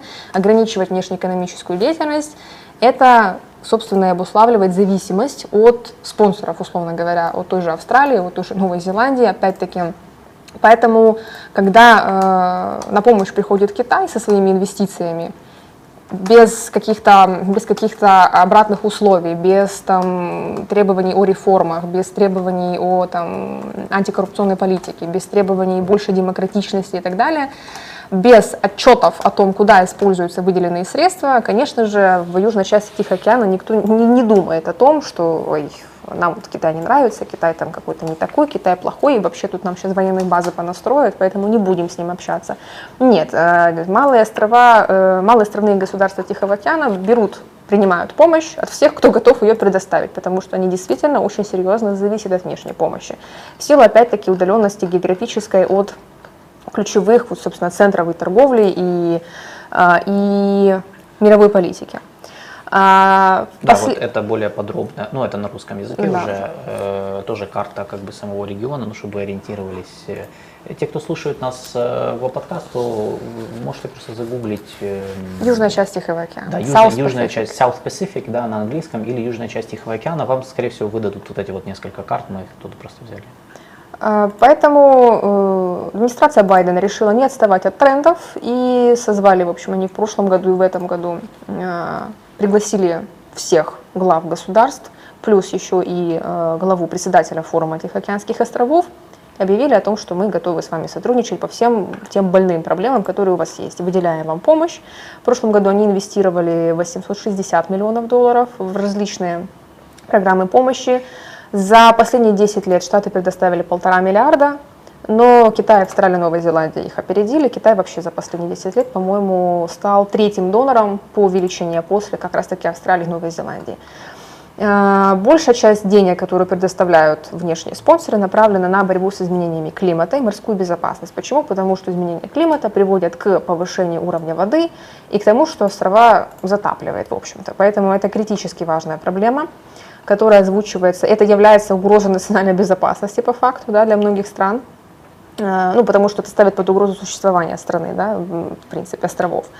А, поэтому это то, тот вопрос, который активно используется, да, который активно иногда даже манипулируется внешними игроками, которые пытаются установить связи дипломатические, экономические и даже иногда военные с этими небольшими государствами.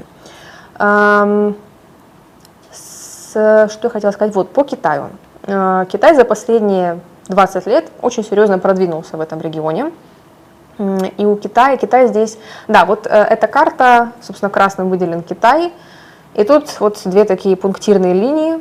Э, линия, которая на, наиболее близка к Китаю, да, которая идет, получается, в, вокруг э, Южно-Китайского моря что там Филиппины, это так называемая, и вот как раз вот от э, Окинава, если я не ошибаюсь, это как раз таки ну, смотри, вот... начинается, это от Окинавы. начинается сверху, из Японии через Окинаву. Да, да, да, из Японии. Э, и вниз, да. получается, до, Филиппины, до Филиппин, и через там, Филиппины да. Что до это? Индонезии. Индонезия, да, заканчивается в Индонезии. Это так называемая первая островная цепь. Э, следующая вот линия, она тоже идет как раз от Японии через Гуам, и к Папуа Новой Гвинеи. Это так называемая вторая э, цепь, островная цепь, вторая островная цепь. Есть еще и третья, она идет от Аляски через э, Гавайи, Кирибати, ну, как бы она еще так, еще спорят аналитики по поводу того, где, собственно, эта цепь заканчивает, а. где она заканчивается, потому что ее можно провести к Новой Зеландии, а можно провести к Соломоновым островам. Угу. А, для Китая собственно, который свои щупальца пытается распространить по всему свету. Для Китая, как в принципе для Соединенных Штатов Америки, эта часть света важна по ряду причин. Во-первых, это военно-стратегический интерес, потому что, э, потому что здесь есть Гуам, есть здесь Гавайи, это ключевые Тихоокеанские оборонные пункты США, это, а США это главный союзник Австралии, плюс еще на севере а, на севере Австралии, в городе Дарвин, там тоже дислоцирован американский контингент, и это все, в общем-то, Китай пытается каким-то образом противостоять военному присутствию Соединенных Штатов Америки в этом регионе за счет установления соответствующих отношений, соответствующих договоренностей с малыми островными государствами. Вот, например, в прошлом году был подписан так называемый оборонный пакт с Соломонными островами, что вызвало большой кипиш в мире, особенно в Австралии и в Соединенных Штатах, которые э, накинулись на Китай и Соломоновые острова с обвинениями, что вот, Китай сейчас построит военную базу, и вообще это так близко к Австралии. Построил? Еще нет, но они, это пока. они вели об этом переговоры, потому что я... Они вели об этом Речь переговоры. шла о сотрудничестве в области безопасности просто, то есть без каких-либо военных обязательств. э, Там в получается, что. Китай взял на себя обязательства в случае каких-то заворушений на территории Соломоновых островов, которые, в принципе, вполне могут себе возникнуть. Китай отправит э, полицейский контингент. Но у Соломоновых островов есть такая же договоренность с Австралией. И даже когда в И 18 австралийская полиция была. когда в там. 2018 Да. году были протесты, австралийцы там действительно были, но тут как бы для австралийцев проблема, что никто не хочет соперничества с Китаем. И плюс э, проблема в том, что любой оборонный пакт так или иначе может перерасти в нечто более масштабное. И э, Китай, поскольку обязуется развивать инфраструктуру на территории Соломоновых островов, есть э, опасность, что эти объекты инфраструктуры будут использоваться как объекты военного назначения. А, Это несет с собой риск того, что Китай может блокировать линии морских коммуникаций и так или иначе дает ему фундамент для того, чтобы дальше проецировать военное влияние, военно-стратегическое влияние в регионе. А, Так, вот, а соглашение между Китаем и Соломоновыми островами позволяет э, Китаю размещать силы в стране для защиты китайских граждан, диаспоры, китайских инфраструктурных проектов на территории островов. То есть как бы впечатление договор произвел, что вот Соломоновы острова в перспективе могут превратиться в китайскую военно-морскую базу.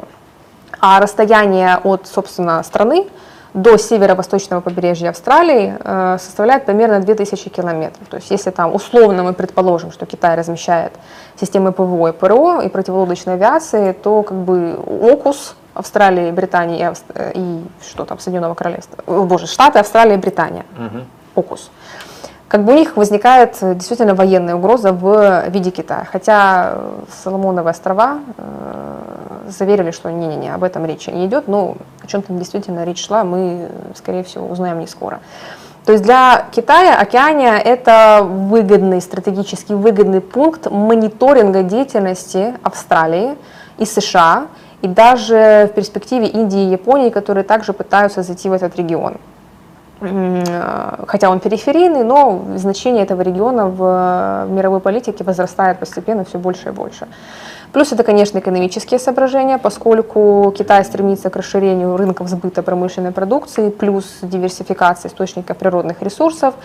А, Я напомню, что Папуа Новая Гвинея, например, э, богата природным газом, и там вообще колоссальные запасы природных ресурсов. Про Папуа Новую Гвинею мы тоже делали эфир отдельный обсуждали, когда они подписали в этом году, в июне месяце, если я не ошибаюсь, э, по-моему, оборонный договор как раз-таки с Соединенными Да, Штатами Америки. да. И Штаты могут размещать там военные базы. Да, что это, это тоже там вызвало протесты и большую критику Китая, кстати. Не только А. Китай, кстати. Некоторые же страны, э, некоторые страны региона, они же тоже не хотят, они боятся милитаризации. Боятся Э, милитаризации. потому это что они правда. боятся, ну, это логично, потому что если появляются да, военные да. базы э, в регионе, то вырастает вероятность какой-то вооруженной конфронтации, а многие не хотят этого, потому что это угроза ну, морской торговли, как минимум. А, а вот, кстати, морская торговля, судоходные пути, связывающие вот Северную и Южную Америку с одной стороны, Восточную Азию с Австралией с другой, это вот как раз-таки то, чем ценна так океания и вот именно южная часть э, Тихого океана, помимо того, что здесь находятся значительные рыбные ресурсы и крупные залежи полезных ископаемых и месторождения энергоресурсов, цветных редкоземельных металлов. Вот, кстати, в контексте Новой Каледонии мы обсуждали, чем цен- в чем ценность Новой Каледонии, в том, что там заключена четверть мировых запасов никеля, например. Восточный Тимор – это газ. Вот Китай, кстати, на, а, на прошлой неделе, в прошлую субботу повысил уровень отношений с Восточным Тимором до всеобъемлющего стратегического партнерства. То есть тут как бы целый комплекс интересов и то, то что преследует а, Китай. Кстати, для а, Китая интерес еще и заключается, как бы он такой больше репутационный и дипломатический, потому что Некоторые островные государства э, поддерживают дипломатические отношения с Тайванем и признают Тайвань, собственно, независимым суверенным государством. Китай, как бы, предлагая инвестиции, предлагая деньги, покупает, по сути, дипломатическое признание. И многие страны Тайвань, кстати, потерял достаточно много а, стран э, из этой части света. Есть, конечно, такие страны по типу Кирибати, по-моему, или Вануату, которые то Тайвань признают, то опять КНР признают, то опять Да, да, Тайвань. не, ну, это хорошая, нормальная схема. Да, да, тех абсолютно. взяли, здесь взяли, сидим на Сейчас только четыре страны признают Тайвань. Это Маршалловы острова, Науру, Палау и Тувалу. Э, Все остальные это Китай. Но в прошлом, кстати, году Ван И, министр иностранных дел, отправился в большой турне. э, Конец мая и июня он посетил 8 государств и посетил форум Тихоокеанских островов. Его задачей было подписать э, э, э, договор, пакт по оборонному сотрудничеству с 10 странами. Но президент Федерации, Федеративных штатов Микронезии направил письмо странам форума, своим, как он выразился, братьям и сестрам. У них действительно есть такая риторика, они считают себя большой тихоокеанской семьей, и призвал к тому, чтобы не подписывать этот договор, опять-таки опасаясь того, что случится потеря суверенитета для этих стран. И договор, этот пакт так и не был подписан. Какие-то как бы, сотрудничества происходят на индивидуальном уровне, а, но вот такого вот э, какого-то большого, да, э, большого договора так и не было подписано в конечном итоге. И сейчас соперничество в этой части света происходит между, помимо того, что Австралией и Китаем. Австралия особенно активизировалась после прихода в прошлом году к власти лейбористов и Энтони Альбанеза, я его называю Альбанезе. Премьер-министр Австралии. Да, можете назвать по-другому, это итальянская фамилия, как бы я, я называю Альбанезе. Есть разные варианты чтения. И э, министр иностранных дел Пенни Вонг, который, кстати, родом с э, Малайзии, и они очень активно взялись за возрождение репутации Австралии, за э, Make Australia great, Great Again, это- да, и э, вернуть Австралии лидерство, потому что за последние годы, в том, что они крити- критиковали либералов и бывшего премьер-министра Скотта Моррисона за то, что а, Австралия потеряла вот эти лидерские позиции из-за из-за излишне проамериканской внешней политики. Ну, это было правда. да, и Австралию называют заместителем шерифа. действовали.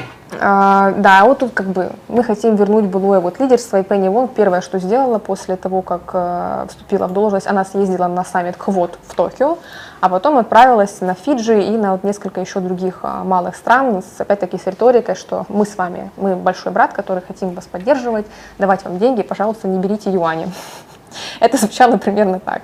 Но у нее действительно очень такая активная была внешняя политика за вот эти вот полтора года, пока они у власти. э, Поэтому, поэтому да, и поскольку Австралия считает, что стабильность, вообще стабильная ситуация в этой части является важнейшим аспектом их национальной безопасности, потому что три из пяти основных а, морских торговых маршрутов Австралии как раз-таки проходят через Тихий океан, и на них приходится примерно 45% австралийского экспорта.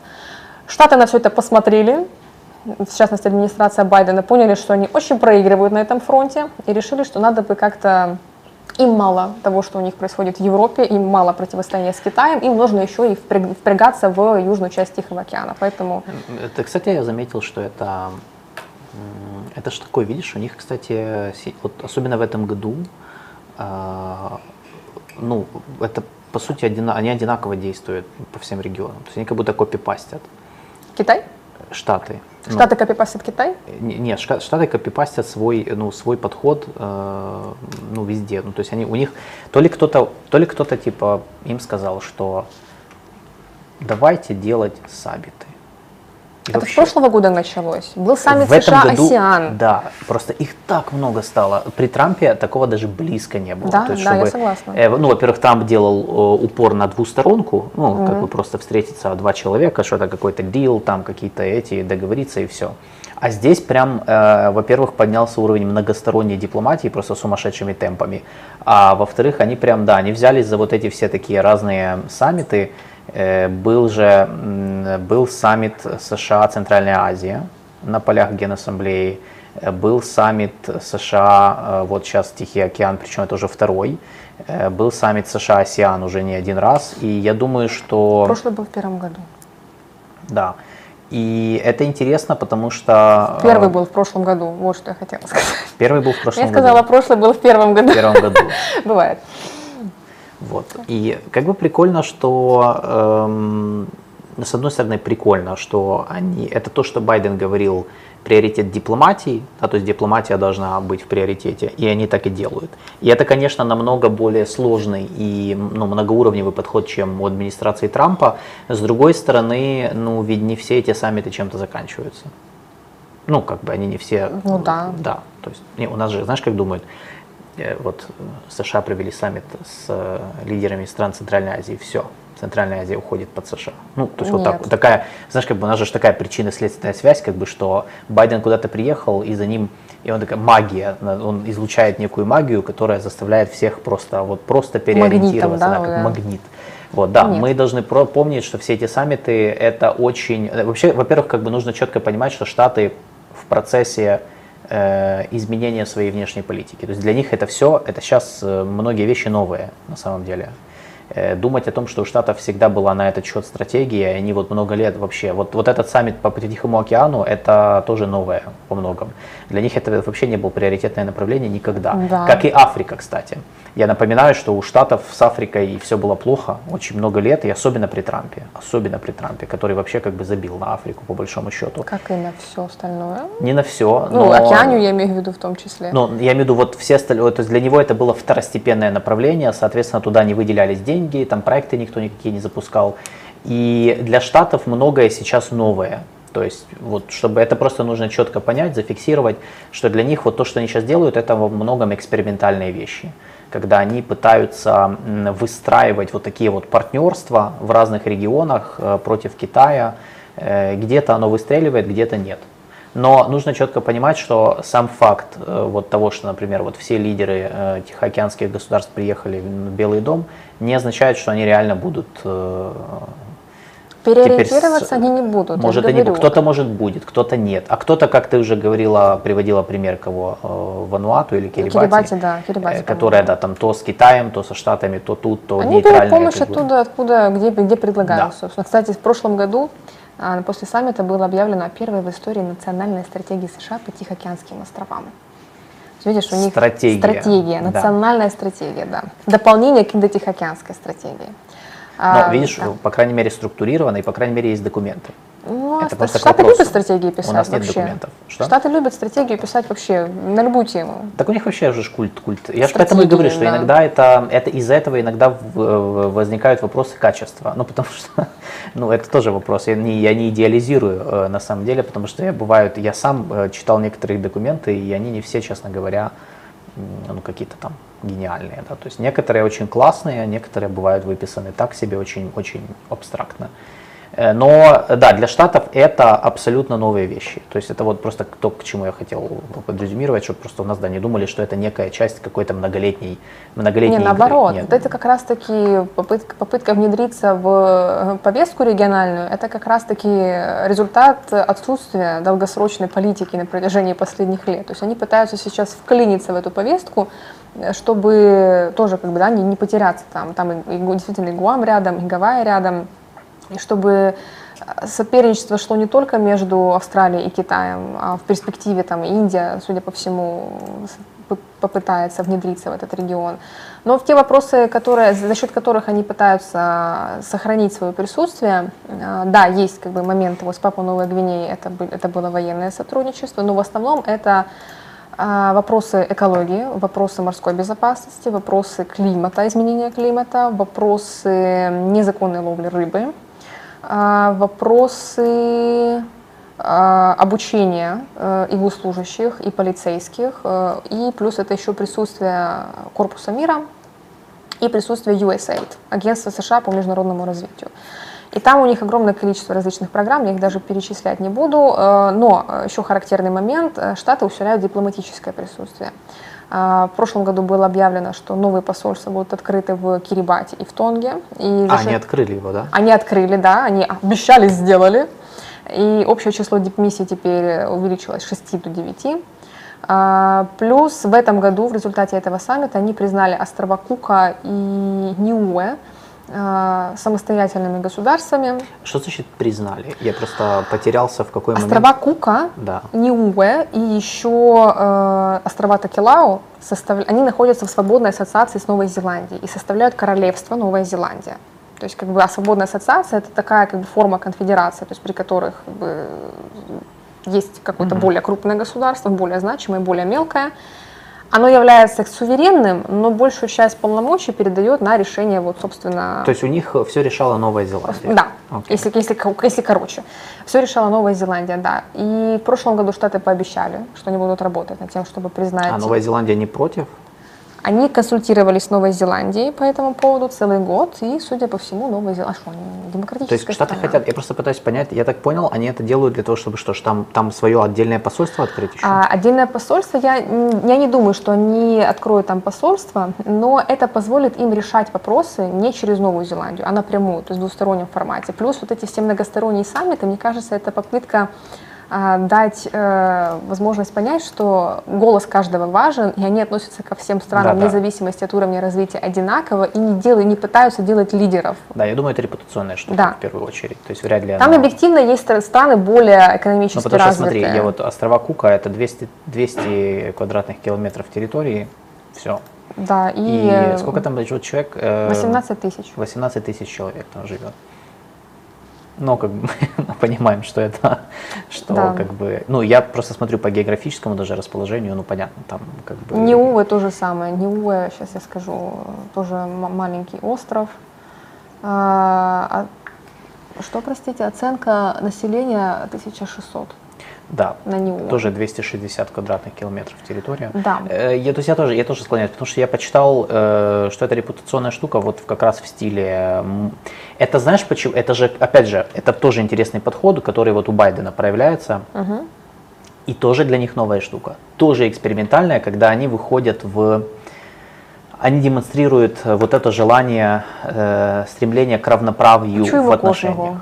Почуємо кожного, да. Тому що раніше вони не чули кожного, вони чули тільки Австралию, Новую Зеландию. Да, а тепер вони почую кожного і, і прийду до кожного. І поэтому тут э, вот это вот Каждому интересно. денежку. И это тоже новый подход для американцев. Это тоже новый подход для американцев, потому что во многих, э, как я сказал, для них далеко не все были в приоритете, многие регионы они просто их игнорировали. Кроме того, для них это болезненный процесс, потому что ну, Штаты не привыкли развивать равноправные отношения с странами, которых они считают э, слабее. Вот. Ну, со Штатами всегда асимметрия в отношениях, мне кажется, у всех практически. Но у них они, они бы сами, сами еще всегда это как бы подчеркивали. И для них сейчас, конечно, сейчас в э, ситуации, то есть в современном мире, когда многие как раз есть вот этот запрос глобальный на справедливость, особенно у большого глобального юга, так называемого, да, то есть что все должно быть, давайте как бы мы будем развивать более взаимно, на, на взаимном уважении, да, равноправные отношения, и тогда, может быть, типа мы что-то пообещаем. И это вот интересно вот на этом примере, что, казалось бы, две точки в Тихом океане, какая вообще разница, а ну, Штаты приняли отдельное решение их признать. Ну, опять-таки, И- может быть, они там, опять-таки, разместят какой-то корпус мира э, по программам образования да, и так да, далее, да. медицина, вот это то, что... Плюс у них э, акцент они делают на вопросе стихийных бедствий. Это дело обыденное в этом регионе, но к этому надо готовиться, э, последствия стихийных бедствий нужно ликвидировать. Вот это тот, кстати, аспект, на котором Штаты во многом опираются при сотрудничестве с этими странами, с малыми. Поэтому следите за ЮТО, там очень интересные процессы происходят. Э, И очень интересные у них там э, споры с разными странами. Вот один Восточный Тимур чего стоит. Э, За Восточным Тимуром тоже надо следить. Э, Да. Очень-очень интересный регион. И то есть Штаты, кстати, вот заместитель госсекретаря Венди Шерман, которая ответственна за этот регион, я в прошлом году не успевала отслеживать вообще ее перемещение, потому что она была везде. Особенно в том, что касалось вот Юто. Она, по-моему, посетила почти все эти страны небольшие, чтобы в каждом уделить внимание, со всеми договориться. Штаты таким образом, короче, пытаются сохранить свое влияние, сохранить свою репутацию и попытаться ограничить Китай, не дать Китаю выйти к Гавайям и Гуаму, стратегически в важным этом, плане, форпостом. в этом плане мне так интересно, если Трамп вернется. Ты представляешь, Нет. какой кошмар? Это, смотри, они Нет. выстраивают, это ж то, что было после Обамы. Когда при Обаме тоже была такая штука, когда они потратили очень много времени и ресурсов на вот этот разворот к Азии, который он начал в 2013 году. Э, И они потратили огромное количество ресурсов на то, чтобы вот как раз э, установить кучу связей с вот э, незападными государствами в Азии, в Африке, на Ближнем Востоке. А потом пришел Трамп и просто как бы, ну, часть проектов закрыл, э, часть там Зачем? как-то переиначил, э, где-то просто проигнорировал и бросил, и, ну, как бы, и просто переориентировал полностью на, полностью переориентировал внешнюю политику. Мне сейчас интересно, что будет, потому что, в принципе, э, ну, эти же вещи, это, э, то есть, видишь, Штаты, э, мое впечатление, что они сейчас берут количеством пока что. То есть они вот кучу-кучу всего делают. Они показывают сумасшедшую актив, гиперактивность. И это не всегда э, трансформируется в качество. То есть это не всегда, как мы говорили, это не всегда чем-то заканчивается реально, ну чем-то фундаментальным. Эм, Но э, это все требует э, фоллоуапа. То есть тебе нужно дальше что-то делать. Потому что, а если, при- я думаю, что я просто боюсь, что если Трамп вернется в Белый дом, то Тихий океан, Он не вернется в Белый дом. ну посмотрим, Нет. посмотрим. Но я просто говорю, пожалуйста. что, что, это, что это будет, вот, это будет очень, эм, очень интересный, да, как бы. э, Мне просто будет интересно, как изменится их внешняя политика опять, потому что в свое время вот эти вот э, резкие маневры Трампа, они э, даже те, которые были логичны с точки зрения интересов штатов, они же привели к они нанесли урон их, ну, их репутации, потому что получилось так, что, мол, ну, ты договариваешься с одним президентом, а через там год приходит другой, и все, и ты вообще, ну, у тебя вообще все меняется. И для многих государств это, поэтому, конечно, Си Цзиньпин, который, так сказать, вечный, да, как мы знаем, он э, для них Китай Си понятнее. вечный? Ну, я говорю, для них Китай и Си Цзиньпин в этом плане понятнее, потому что они Мгм. знают, что че- че- через 4 года, ну, он будет там же, где и есть сейчас. Хотя мы уже не уверены насчет этого, да? Да, но- поэтому они только в прошлом году открили China Studies, да, у себя, China House да, да, у себя в так Госдепі, щоб слідкувати за ворогом, да? Да, поэтому, да, здесь кто-то пишет просто про Майкла Пенса, э, он не, не победит, ну, ребята. В смысле, посмотрите рейтинги, но там все плохо у него. Вот. Он, кстати, на первых теледебатах хорошо выступил, на вторых так себе. Ну, короче, он не... Я понимаю, что он нам очень, его риторика нам нравится, но смотрите на рейтинги. Либо Трамп, либо Десантис, либо кто-то Десантис. внезапно другой. Вот, поэтому да. Я буду Что- это как мантру повторять. Что еще? Как Гарри Поттере, только, только не Слизерин, только не Трамп, только не Трамп. Да. Посмотрим. А, Э, Мы ближе подходим к, ну, в принципе, считай, избирательная кампания началась, в принципе, в Штатах, но мы все еще, вот, мы еще морально не готовы к тому, чтобы взяться за эту тему, насколько я понял, да? Вот. Но мы возьмемся Можно я дисель защищу? Мы начнем, все равно... э, Я буду заниматься только выборами. Да, времени еще много, мы с вами обязательно, мы вам сделаем много, у нас будет много эфиров по американским выборам, вы останетесь довольны. Просто мы не хотим сейчас спешить, э, потому что если мы сейчас начнем, то мы выдохнемся очень быстро, а я не хочу, ну, как бы я хочу этому посвятить нормально времени. Э, Так что да, мы начнем, тем более время еще очень много, то есть, ну, нормально, еще кучу всего можно обсудить. Кроме того, сейчас все равно идут теледебаты, мы еще не знаем, э, да, по я сейчас не буду ничего говорить про теледебаты, ну, просто времени нету. Э, Я их смотрел, вторые. Э, Это было не менее интересно, чем первое, но я все еще считаю, что как бы пока оценивать, что-то оценивать как бы точно сказать рано. В общем, пока все. Давайте сейчас не начинать эту тему. Все, мы по Тихому океану еще что есть добавить? Да, мы тут определяемся, как Тевран это Рейвенкло, или что это? Какой это Как дом? Тев- как- да, Тевран. это Ravenclaw. А, я Это тоже, Ravenclaw. я тоже, я за Рейвенкло. На английском я, ты имеешь в виду, да? да. да. я просто не шарю вот эти э, пипи. Короче.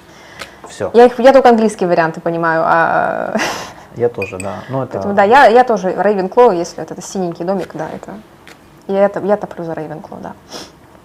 Там самый умный. Поехали. Так, э, третья тема. Третья тема. Давай, давай я пару слов скажу про Карабах, Э, потому что, ну, я не могу проигнорить тему, но мы, мы кратко. То есть мы уже два эфира посвятили э, ситуации в Карабахе. Как бы я, ну, пока не вижу ничего там. Там как бы фундаментально, ну, пока еще рано что говорить конкретно новое. Мы ничего нового не скажем. Э, Единственное, что с, м, с 1 января 2024 года э, непризнанная Нагорно-Карабахская республика официально все. Президент э, НКР, непризнанный Самвел Шахраманян, э, подписал указ, который о расформировании э, этой республики с 1 января. Значит, принципе, то есть в каком-то смысле можем сказать, что как бы ставить какую-то, как это, некая эпоха заканчивается в этом плане. Э, это все происходит, ну это все произошло, то есть он выдал указ после переговоров с Азербайджаном, он же вел переговоры с азербайджанской стороной по поводу реинтеграции, так сказать, региона в составе Азербайджана. Эм, и в принципе, то есть можем сказать, что формально с Нагорным Карабахом, ну именно формально, вот его формальный статус закончен. Э, дальше остается все еще неурегулированный вопрос статуса и прав карабахских армян. Они сейчас массово уезжают из региона, более 70 тысяч уже уехало в Армению. Это чуть больше половины, но если верить, что там 100, 100 с чем-то тысяч, да, там, я не знаю, почти половина, чуть больше половины. И э, это создает определенное напряжение, потому что Армения обвиняет, они, они, они говорят, что это этнические чистки, то есть угу. это результат там где-то давления, где-то угрозы, чисток, где-то страха, ну понятно, людей. И они считают это этническими чистками и обвиняют в этом Азербайджан, э, говоря, что он как бы ну, вообще не заинтересован в том, чтобы э, гарантировать какие-либо права или что-то там, какие-то брать на себя обязательства. Со своей стороны Азербайджан заявляет, что это все добровольные выезды, просто люди сами берут и уезжают, что, мол, что мы можем сделать, что мы mm-hmm. заставлять их оставаться. Э, я скажу так, что если анализировать всю эту ситуацию, то эм, первое, э, выезд э, десятков тысяч карабахских армян в Армению, скорее всего, может создать определенное давление на Никола Пашиняна дополнительное, ну как гуманитарное, потому что их надо разместить, принять, хотя Армения заявила, что не готова это сделать, так и политическое. Э, потому что карабахских армян будут использовать для того, чтобы рассказывать им, что Пашинян виноват в том, что они, э, что как бы они были э, вынуждены уехать из Карабаха, из своих домов. Второе, для Баку на самом деле это это как бы хороший с их точки зрения их интересов вариант развития ситуации, но не лучший. Потому что он хороший в том плане, что ну, как бы, чем больше армян уедут, тем, в общем-то, меньше вероятность того, что Азербайджану надо будет брать какие-либо на себя обязательства по их э, интеграции. Э, а он этого, я с самого начала говорил, что Азербайджан не, не захочет этого делать и вообще брать на себя какие-либо обязательства. Потому что зачем, если силовым решением все сделано, это же победа, ну как это, как бы все. То есть надо, чтобы все это было закреплено без каких-либо дополнительных факторов, которые бы связывали им руки. Э, с другой стороны, почему не идеальный вариант? Потому что все-таки, мне кажется, было бы э, хорошо, если бы часть армян осталась, и они, и Азербайджан мог бы показать, что, мол, вот, ну, они нормально живут, мы их не трогаем. Да, часть уехала, они добровольно уехали, но смотрите, те, кто остались, все с ними хорошо. Э, это очень важно, потому что чем больше армян уезжает из, из Карабаха, тем как бы легче становится э, обвинять Азербайджан в этнических чистках на Западе. Потому что сейчас на Западе идет огромная борьба э, за то, чтобы э, ввести против Азербайджана санкции. Э, ну, то есть сейчас идет борьба как раз за нарратив по поводу вот того, что происходит. И понятное дело, если все армяне уедут из Карабаха, то как бы ну, э, ввести санкции будет легче. Ну, обвинив в том, что как бы, ну да, вы это же ну, реально ну, что, это, что, это, что это депортации массовые. И, к сожалению, проверить это все очень сложно, потому что Азербайджан никого в Карабах не пускает, э, ну, ни международных наблюдателей, хотя Европейский Союз просил об этом, э, ни, ни, ну, ни, ни, ни, ни любых других. Российские миротворцы, которые там все еще стоят по понятным причинам э, они ничего об этом не говорят. Более того, они помогают с эвакуацией, то есть все в этом плане они действуют ну, фактически они действуют вместе с Азербайджаном, помогают эвакуировать население в Армению. Эм, вот. И это вот, то есть в целом, то есть можно считать, что вопрос статуса карабахских армян, он не решен. Ну, он не, урегули, он не был никак урегулирован. Э, и по сути сейчас будет очень интересно, и надо будет наблюдать за тем, что там будет как раз вокруг вот этой борьбы за нарратив по поводу этих э, по поводу э, выезда огромного количества людей из своих домов, многие из которых, кстати, там же, э, многие из которых вообще ну, очень быстро бежали оттуда, там не все взяли свои. Ну, короче, там будет, сейчас будет очень много проблем, связанных с тем, э, что будет решено с их собственностью, как, то есть, будет ли меняться, ну, короче, будут ли туда заезжать там азербайджанцы, по, по сути, меняться демографический портрет региона и так далее. И я думаю, что вокруг этого сейчас будет разворачиваться настоящая политическая борьба в западных столицах, э, между армянскими и азербайджанскими лоббистами. Зачем нужно следить? Э, и еще один вопрос остается нерешенным, значит, э, так называемый Зангизурский коридор.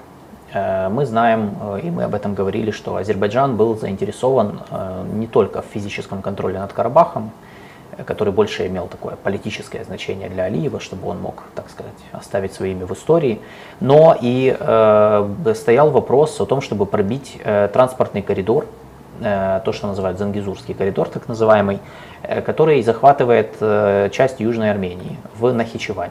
Э, это эксклав азербайджанский, э, к которому они хотят соединиться сухопутно и таким образом дальше выйти на Турцию. Здесь, здесь начинаются проблемы, потому что сейчас как раз стоит вопрос, а будет ли Азербайджан это делать. Э, если с Карабахом, э, ну как бы они, э, то есть если с Карабахом была одна история, связанная с тем, что Азербайджан подавал это как восстановление своей территориальной целостности, то здесь проблема состоит в том, что здесь, ну как бы речь идет о суверенной территории Армении. И, судя по всему, страны Запада дали понять, что это красная линия, что если Азербайджан пойдет дальше силой пробивать коридор, захватывая часть Южной Армении, э, Сюникская область в частности, то э, они введут санкции против Азербайджана э, и будут помогать Армении, может быть, не только даже санкциями. Э, что интересно, президент Турции тоже без особого энтузиазма, то есть он не поддержал идею никаких силовых решений. Была встреча Эрдогана и Алиева в Нахичеване, где э, президент Турции, конечно, поддержал идею вот этого коридора, но с другой стороны он так это сказал, что как бы, э, то есть он подал это так, что ему бы хотелось, что это все должно решаться на переговорах с Арменией. Э, и что говорит о том, что Турция, скорее всего, выступает против вооруженной эскалации, то есть против того, чтобы эта сила решалась. Понимая, ну и это логично, потому что Турции тоже невыгодно, чтобы Азербайджан после того, что случилось в Карабахе, вдруг оказался в изоляции под санкциями Запада, потому что накроются очень многие проекты, в том числе связанные с транзитной ролью Турции для Европы. Э, потому что территория Азербайджана тоже используется э, как бы для транзита. И, ну, короче, Турции бы этого не хотелось, потому что, опять же, их репутация тоже связана с репутацией э, официального Баку, так как они союзники. И, в принципе, и еще одна интересная, то есть сейчас вот будет решаться вопрос вот этого коридора, если он будет решаться, потому что Армения выступает против него. Они считают, что никаких экстерриториальных коридоров не нужно. Э, и, в принципе, ну, есть логистика уже, уже, которая есть, там через Лачин и так далее, которую можно использовать, мол, зачем... А, есть еще Иран, который тоже выступает против этого коридора, он не хочет, чтобы их отсекли от территории Армении, поэтому Иран, я думаю, что в случае, если Азербайджан захочет силой решить этот вопрос, может быть, Иран даже вмешается в этом случае э, вооруженным путем. Потому что, опять же, по Карабаху э, это был один вопрос, сейчас речь идет о территории самой Армении.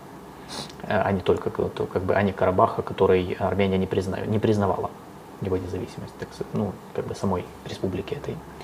И еще один момент, э, тоже такой апдейт, значит, меня просто позабавило.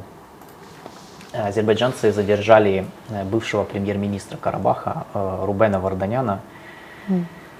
Рубен Варданян – это армянский и армянско-российский бизнесмен, активы которого оценивают в почти миллиард долларов, значит, он недавно э, буквально э, выехал из России. Он всю жизнь, он, он большую часть, он много, значительную часть своей жизни прожил в России. И он там, ну, он был предпринимателем. Угу. И он внезапно выехал э, в конце прошлого года э, и выехал из России и сказал, все, я буду жить теперь в Карабахе. Поехал туда, э, там стал премьер-министром. Э, многие считают, и я тоже считаю, что при протекции России, и, но потом, как бы он, он, он побыл премьер-министром буквально недолго, буквально там несколько месяцев, и э, ушел в отставку там в результате вот этих всяких внутриполитической борьбы, но он там остался. И сейчас мне интересно, что вот его задержали, и из него лепят, э, ну, по русским сразу же российским медиа и телеграммам пошла вот это вот, его сейчас из него лепят, эм, его уже называют армянским Манделой, mm и чуть ли не мучеником, что наводит меня на мысль о том, что это все э, такое как бы шоу в стиле торги Азербайджана с Кремлем. Uh-huh. Ну, то есть они задерживают его, будут торговаться, а потом его выпустят. Он, может быть, даже посидит в тюрьме, станет таким героем, который там э, uh-huh. мученик за Карабах, потом вернется в Армению, и, возможно, россияне захотят э, сделать ему политическую карьеру в Ереване. Ну, потому что им нужна альтернатива Пашиняну, uh-huh. которой у него нет. Э, ну, я не считаю, что это лучшая кандидатура, потому что у него тоже такой себе имидж э, в Армении, но это ну, забавная штука, просто интересно. Вот, что интересно просто, что из всех как бы бывших э, руководителей ну, Карабаха они задержали именно его, хотя других, как бы другие, ну, пока что их никто не задерживал. Ну, я это, я это воспринимаю чисто в контексте торгов Баку и Москвы. Все, не более того. Э, так что надо будет последить. Но это надо будет за этим последить, потому что я говорил много раз, что Россия заинтересована в том, чтобы убрать Пашиняна от власти. Для этого им, нужна, э, им, нужен, им нужны свои кандидаты, свои люди, то есть им нужно представить политическую альтернативу. В этом была их слабость. У них нет политической альтернативы. Старые партии, на которые они ориентируются, старые элиты, они токсичные, у них огромный антирейтинг. Mm. Поэтому протесты в Ереване, они ни к чему не привели, как мы видели. Вот. Но я думаю, качать Армению будут продолжать. Особенно по мере э, роста э, беженцев э, карабахских армян из, из Карабаха в Армению.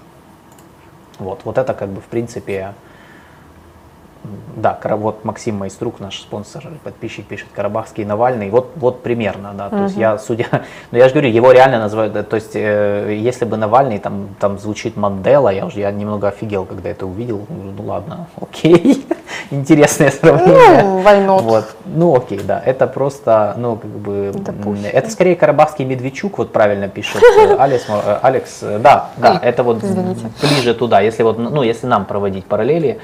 Э, то есть я абсолютно, я считаю, что он в, в сетке влияния России, как бы, и то, что его, именно его задержали, и сразу же появилось пять видео с разных ракурсов, как это происходит, я думаю, как бы здесь что-то, something fishy. Знаешь, вот что-то тут, что-то тут, не знаю, может быть, я, конечно, накручиваю себя, но мне кажется, что тут а что-то нет, не то. А может быть, вот, и, кстати, россияне, э, как я и говорил, как мы, ну, как мы это обсуждали, как я много раз говорил, э, вот, э, кто-то там обижался даже, что я такое говорю, что да, ну, Россия, по сути, сейчас я это даже заявление найду, если я его найду, конечно, заявление МИД России, то есть Россия вообще даже не пытается скрывать свои роли в том, что они, э, по сути, помогали Азербайджану с этой эскалацией. Это то, о чем я говорил много раз, и, собственно, это подтвердилось. То есть они, э, ну, мало того, что российские миротворцы там остались пока что, может быть, их, кстати, выведут, то есть я не, я не уверен, что они останутся. Я говорил о том, что сейчас они будут договариваться с Азербайджаном а, либо о том, чтобы остаться в какой-то роли, гарантов чего-то, либо карабахских армян, если они там еще останутся, либо там логистики, либо там охраны еще чего-то. Э, или Б, вывести миротворцев, но при этом получить все-таки доступ к региональной логистике. Потому что для России главный интерес это вот эта логистика, которая сейчас открывается, которую можно использовать для целей обхода санкций.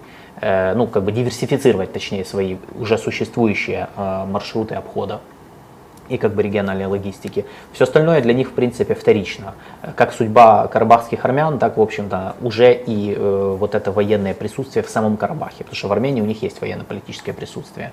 Э, так вот, э, в принципе, э, я, сейчас я вот посмотрю, э, было просто большое заявление МИД России, э, в котором, в общем-то, они, они, по сути, написали о том, что вот все, что произошло, это чуть ли не то, о чем они договорились в 2020 году, оказывается, да, то есть, что в принципе, э, вот, ну, вот, вот послушай, в региональных делах э, Никол Пашинян вместо соблюдения джентльменской договоренности лидеров России, Азербайджана и Армении от ноября 2020 года оставить решение вопроса о статусе Нагорного Карабаха будущим поколениям, поддался увещеваниям Запада. То есть, оказывается, сегодня мы узнали э, от МИД России, что заявления, которые подписывали в 2020 году, оказывается, они предполагали, по сути, решение вопроса о статусе Карабаха будущим поколениям. То есть, как бы, то есть они, по сути, тут прямым текстом говорили, мы заморозили ситуацию, чтобы она вообще не решалась. И чтобы ее вообще решали другие люди. Как бы, а Пашинян поддался увещеваниям Запада неким. То есть, ну, виноват Пашинян. То есть Пашинян все сорвал. Да. Это же очевидные вещи. Причем самое интересное, что э, здесь ни разу не вспоминается вообще, ну, никак не э, обстановку накаляла и упорное отрицание официальным Ереваном, сохранявшегося после 9 сентября 2020 года, присутствия в Карабахе армянских вооруженных формирований, что и стало одной из причин последнего сентябрьского обострения. Сто процентов.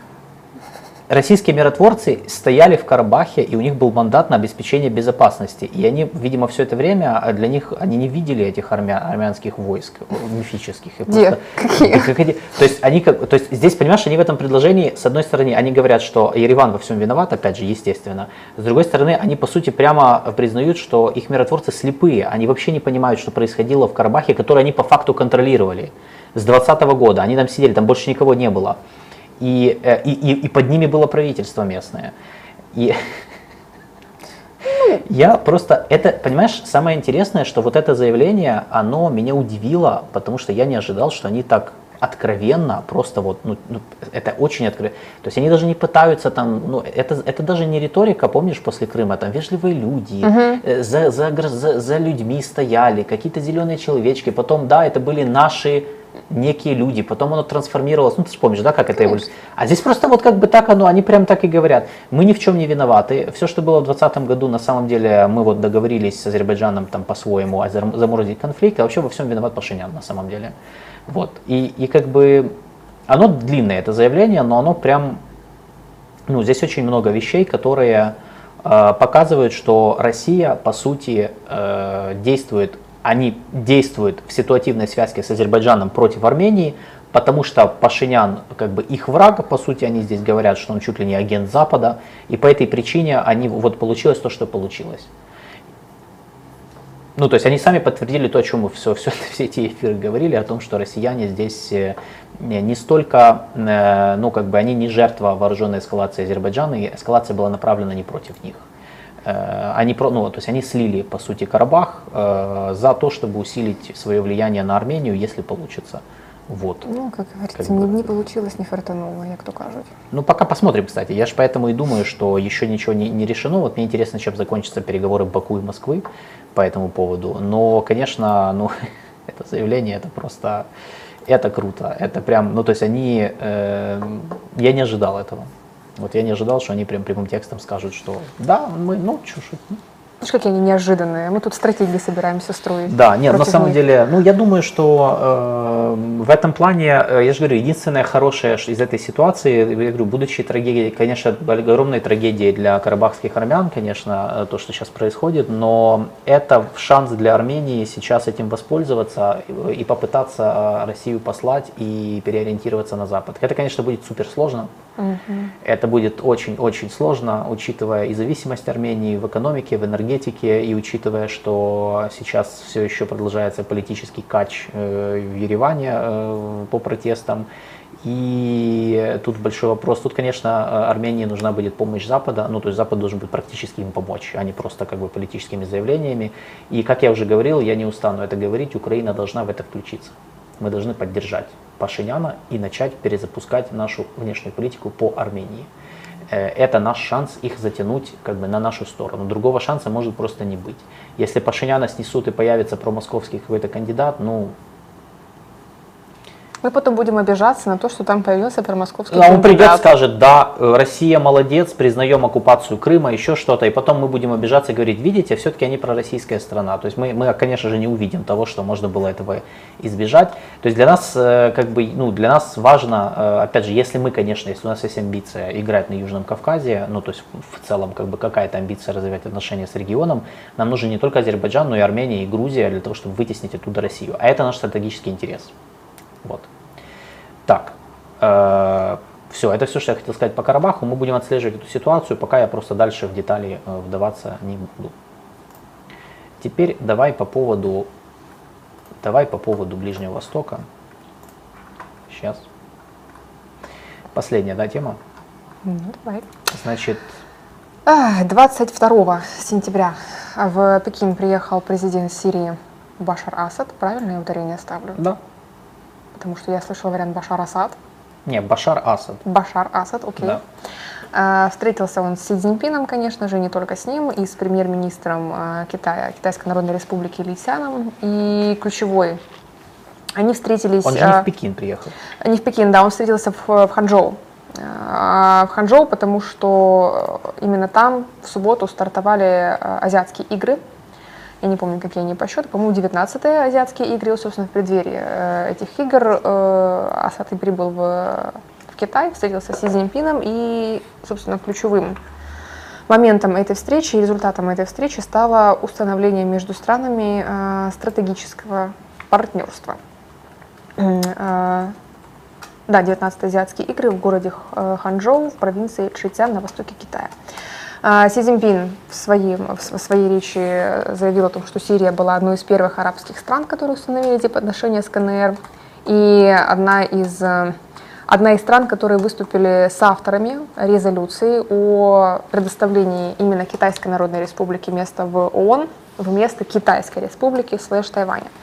И за, собственно, да, 67 лет установления дипотношений Си Цзиньпин в своей традиционной риторике заявил о том, что отношения между двумя странами выдержали испытания и турбулентностью международной обстановки, но дружба с годами становится только крепче, как хорошее вино.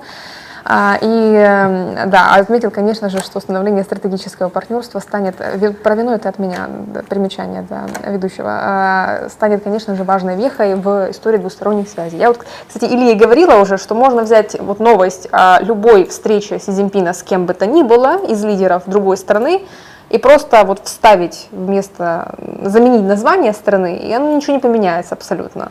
Э, абсолютно стандартная риторика, стандартные заявления – и призывы к тому, чтобы прилагать совместные усилия, чтобы поддерживать твердо друг друга в вопросах, касающихся коренных интересов и озабоченностей двух стран.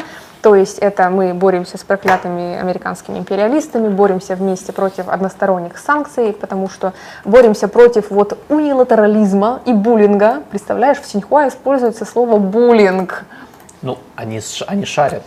Конечно, конечно. Они используют западную лексику. Как Международный политический буллинг со стороны, в скобках, от Соединенных Штатов Америки. Ну, можно это как-то назвать. Мы ну. читаем это политический буллинг, ты представляешь? Смотри, но они же не признают, что это же важно, потому что Китай не признает, что у них что у них конфликт с США или что у них война. Или у что меня них, лингвистический э... шок, потому что я они использовали буллинг, они не придумали китайский аналог этому слову. То есть они написали ну, прям буллинг. Смотри, я думаю просто, во-первых, аналог сложно, мне кажется, найти. Во-вторых, э, во-вторых, эм, э, э, я думаю, это же опять же это очень интересный момент, что Китай не признает и не хочет признавать, что э, статус их отношений со Штатами это, это great power competition, да, это великодержавное противостояние. Они считают, что его нет. Нет, это борьба Штатов против всего нормального мира, справедливого. Да, вот, поэтому буллинг. Отсюда буллинг. А, сейчас я, я это хочу чекапнуть просто. А, да, и, конечно, боремся против а, вмешательства извне, боремся с буллингом и э, защищаем национальную независимость и так далее. И Си Цзиньпин э, заявил, что Китай поддерживает Сирию в развертывании работы восстановления, укрепления антитеррористического потенциала и решения сирийского вопроса политическим путем на основе принципа «сирийцы управляют и сирийцы обладают». Вот так. Что это значит? Ну, типа, все должно... Долой э, американцев? До, э, как бы да, это, это такой намек на то, что все должно решать сирийцы, а не какие-то там внешние игроки. Какие но ну, мы не же, будем говорить. Но это же России тоже касается, я так правильно, правильно же понимаю? Ну, теоретически это России тоже касается. Но Россия тоже такой принцип. Они же тоже в публичной дипломатии говорят, что э, сирийцы должны все решать. То есть это межсирийские переговоры, э, на которых как бы одна сирийская сторона, другая сирийская, то есть все это сирийские сирийцы, они вот между собой должны решать, как им жить вместе. По факту, конечно, это не так, но... но а китайский буллинг будет балинг. Балинг, балинг, то есть буллинг, балинг. Ну, а! ну, короче, в любом случае, э, нет, так это понятно, что это, не употребили это, очень, это, это очень меня повеселило. Буллинг от американцев. А, да, и, конечно же, Китай поддерживает э, достижения Сирии в, во внешней политике, имеется в виду в улучшении отношений с арабскими странами и в том, что Сирию обратно приняли в Лигу арабских государств – Саммит же был в этом году, правильно, если я помню? Куда да, ездил президент да, Зеленский. Да. Да, и, конечно, поддерживать Сирию в проявлении большей роли в международных э, и региональных делах. В общем, пытаемся вытащить Сирию из внешнеполитической изоляции.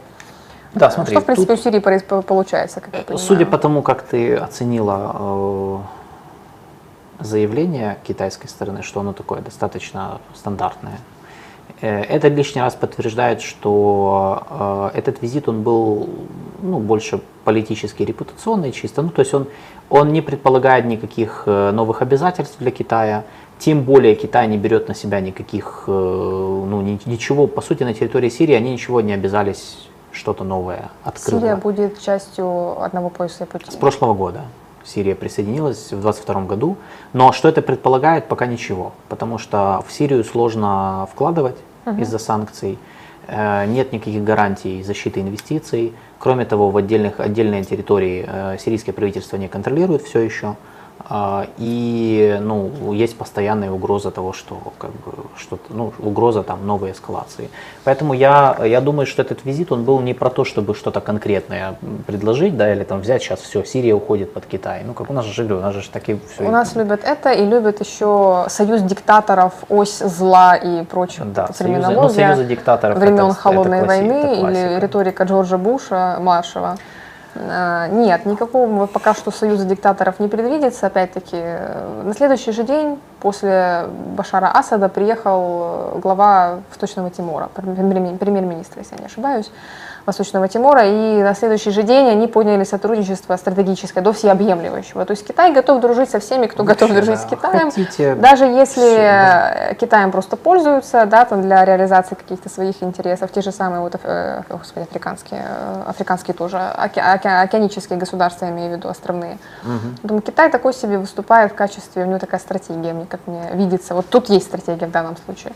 То есть э, мы дружим со всеми, кто готов э, дружить с нами, даже если это сотрудничество и дружба такая ad-hoc, то есть какая-то очень оперативно-тактическая и не направлена на там, реализацию стратегических интересов. Китай это все преподносит под соусом некой стратегичности, то есть что мы там направлены на, наша дружба направлена на более установление справедливого миропорядка там, против Штатов и так далее. При этом, конечно же, о Штатах речи не идет.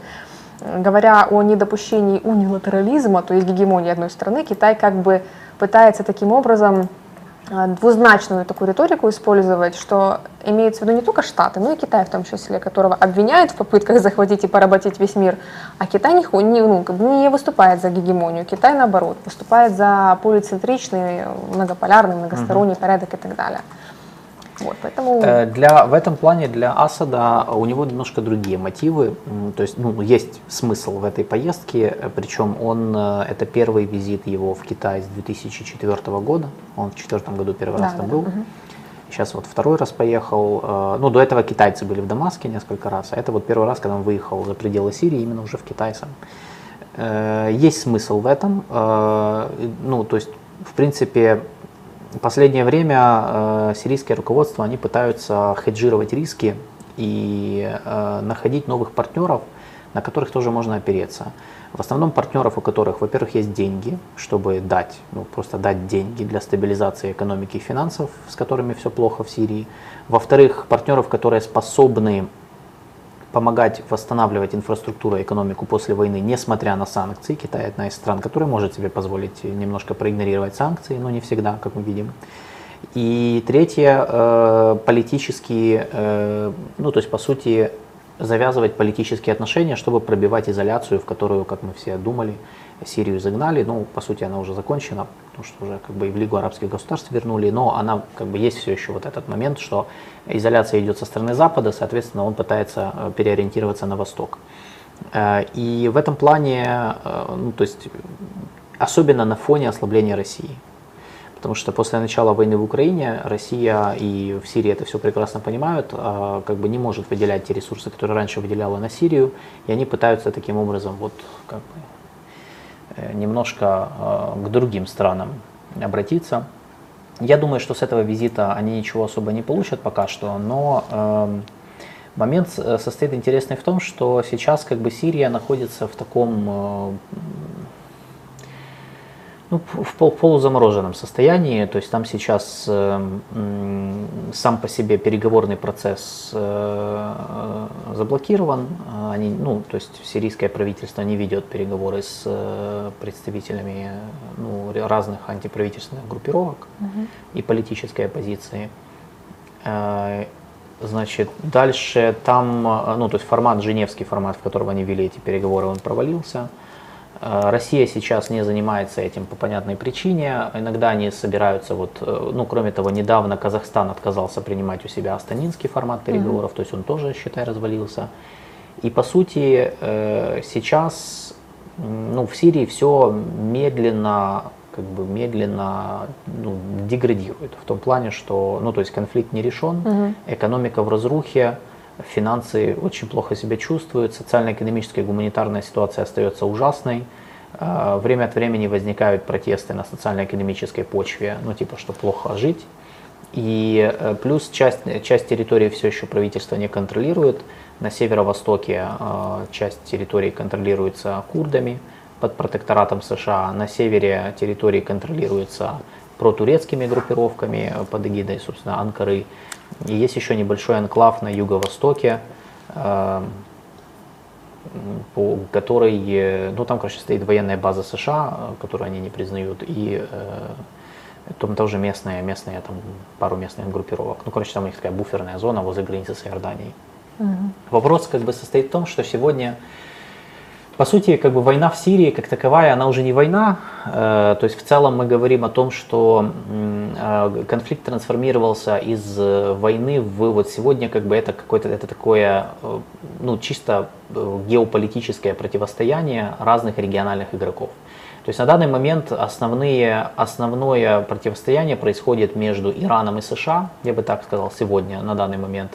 В, в принципе, я считаю, что для как бы Сирия э, остается все еще такой кризисной площадкой, одной из главных на Ближнем Востоке, от урегулирования которой будет зависеть, во-первых, кто будет, э, кто будет формировать новую постамериканскую архитектуру безопасности на Ближнем Востоке, э, ну, тот, кто сможет инициировать мирные переговоры и урегулирование конфликта в Сирии.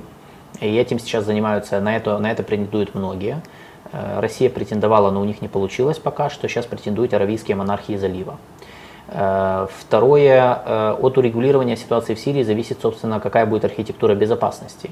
То есть, что, кто будет превалировать. Это будет, например, доминирование Турции во многом, если она сохранит свое военно-политическое присутствие, или это будет доминирование аравийских монархий залива, если они пробьют какое-то урегулирование на своих каких-то условиях. То есть в любом случае э, Сирия остается э, супер важной темой для будущей безопасности Ближнего Востока. Но при этом э, пока что, ну то есть пока что там все в замороженном, полузамороженном состоянии, потому что нет компромисса никакого. Ключевая, ключевые проблемы, три ключевые проблемы, по которым война в Сирии, ее нельзя урегулировать на данный момент. Первое, присутствие иностранных войск, это Турция на севере, и США на юго-востоке и востоке, и Россия. Ну, ну там Иран. еще остаются, да? Россияне. Россияне, да, у них есть, у них же есть э, база, авиабаза Хмеймим все еще, ну там, там просто они часть забрали оттуда войска mm. Украины, но она еще есть, она функционирует. Э, и есть э, военные объекты в порте, в порту Тартус. Uh-huh. И, и на самом деле у них есть там ну, еще российская военная полиция, она все еще присутствует на территории Сирии, там по, раскидана по разным провинциям. Uh-huh. Да, они там есть, никуда они не делись. В общем, там, там не надо много людей, они же как бы не выполняют там, то есть ну, как бы они там ограниченные функции выполняют. То есть ключевая проблема это присутствие иностранных войск, особенно это касается Штатов и Турции, потому что они просто они не дают, то есть их присутствие, оно сдерживает центральное правительство от, ну, по сути, э, возвращения под контроль mm-hmm. некоторых частей территории. Особенно касается Северо-Востока, потому что на Северо-Востоке сосредоточены нефтегазовые месторождения, которые могут дать большой boost, так сказать, денег, необходимых для восстановления экономики. А так как они контролируются курдами, то сирийское правительство к ним не имеет доступа. И вторая проблема это санкции. Э, санкции, которые были введены против Сирии, они но как бы они не только очень, очень жесткие, но они даже неадекватные. То есть даже на Западе в последнее время их критикуют за то, что ну, ты ничего не можешь туда завести, вообще в принципе. Они даже иногда э, из-за санкций туда нельзя ни медикаменты иногда провести, uh-huh. ни гуманитарку. То есть есть большие проблемы с этим, и из-за того, что санкции, как бы политически от санкций отказываться Запад не готов, потому что это бы, они бы признали свое поражение, uh-huh. по сути. А, рационально они должны от них отказаться, потому что сегодня тот, кто по сути даст Сирии э, денег на восстановление и возьмет под контроль этот процесс, тот по сути э, будет на нее влиять. То есть вот сейчас стоит вопрос так. И все это понимают. И по сути Ну, вот сейчас как бы вопрос только в том, что э, те страны, которые готовы, по сути, на этот крючок Сирию подсадить, единственное, что им мешает, это западные санкции. И поэтому, например, Саудовская Аравия, Эмираты в последнее время лоббируют Штаты, чтобы они смягчили санкции. Э, Китай был бы не против, чтобы санкции смягчили, потому что у них есть интерес э, вкладывать в Сирию и таким образом усиливать свое, э, свое влияние, привязать ее к себе. На Западе, к сожалению, до сих пор никакого единого подхода по Сирии так и не появилось. То есть mm-hmm. реально у них сирийская политика, она на втором месте, она как отошла на второй план где-то с 2019 года, так все и осталось. И ну, я не вижу никаких подвижек в этом направлении. То есть реально у них пока все с этим так себе то есть остается. Они как бы с одной стороны и, э, и нормализовать отношения с Асадом не хотят э, для того, чтобы его привязать к себе финансово и геоэкономически, э, и при этом свергать они уже его не, не, не хотят, потому что не верят, и это уже все давно пройденный этап, и не знают, что делать со своим присутствием, потому что они не верят в курдский национальный проект, который не жизнеспособен сам по себе ну и все, как бы. То есть вот это, вот это какая-то патовая ситуация. То есть они, по сути, сохраняют свои войска э, для того, чтобы сдерживать э, Турцию, Иран, Россию, Сирию, ну, как бы вот своим присутствием. Uh-huh. Ну и все. На этом пока что они, ну, как бы, я думаю, что они выжидают, пока, может быть, что-то в самой Сирии не изменится, придут какие-то власти, которые будут готовы с ними вести переговоры. Поэтому тут как бы ну, ситуация такая. Последние две недели там э, из интересного в Сирии э, вспыхнули серьезные вооруженные столкновения между, на востоке как раз, между арабами и курдами э, на территориях подконтрольных Соединенным Штатам, ну по факту, то есть подконтрольных курдской администрации, ну под протекторатом США. Э, речь идет об арабских ополчениях вооруженных, которые входят в проамериканскую коалицию, то есть они воюют на стороне Соединенных Штатов, воевали сначала против террористов исламского государства, сейчас они как бы просто под ними, э, и э, то есть между ними, между арабами и курдами, так как часть Восточной Сирии, она населена этническими арабами, ну, арабскими племенами, которые там давно живут. И, но сама территория, она формально контролируется курдской администрацией. И между ними часто возникают конфликты по понятным причинам. И э, ну вот один из таких конфликтов уже привел к, к серьезным боям полноценным. И сейчас как бы его пытаются решить. Эти бои, они, если выйдут из-под контроля, они могут ослабить позиции Штатов. Я не исключаю, что Иран и Турция захотят ими воспользоваться для того, чтобы их поддержать, чтобы, так сказать, опять же, чуть-чуть потестить Соединенных Штатов. То есть присутствие Штатов, оно не выгодно ни Турции, ни Ирану, ни Сирии, ни России. То есть все бы хотели, чтобы они оттуда uh-huh. свалили. А, и дальше можно будет, э, по их мнению, разблокировать переговорный процесс, э, закрыть вопрос с курдами.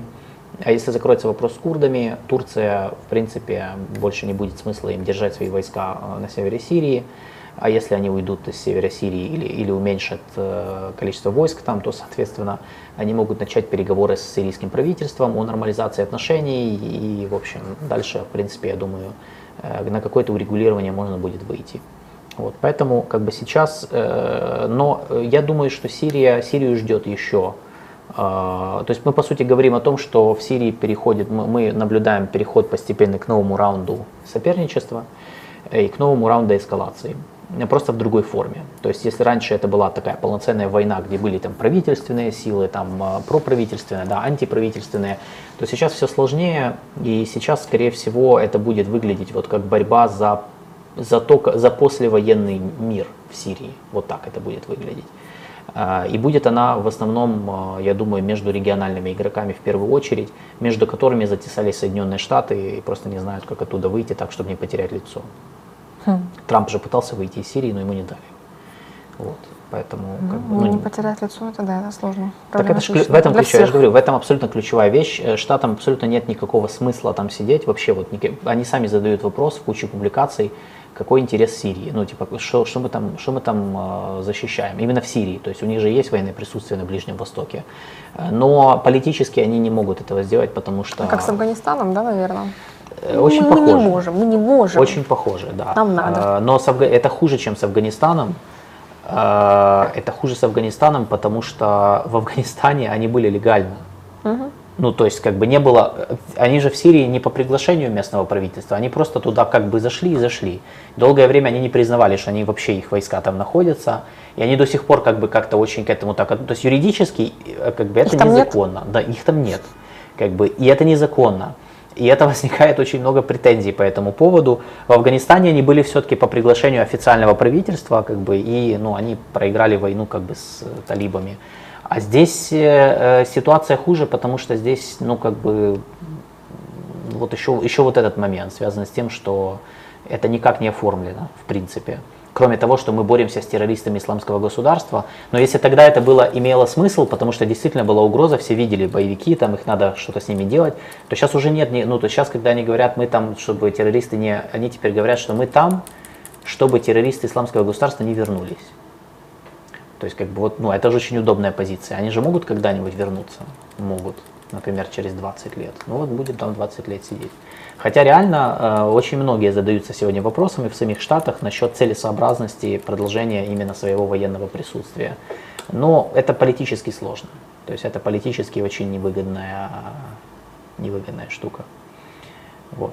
Так что, э, да. Так что да.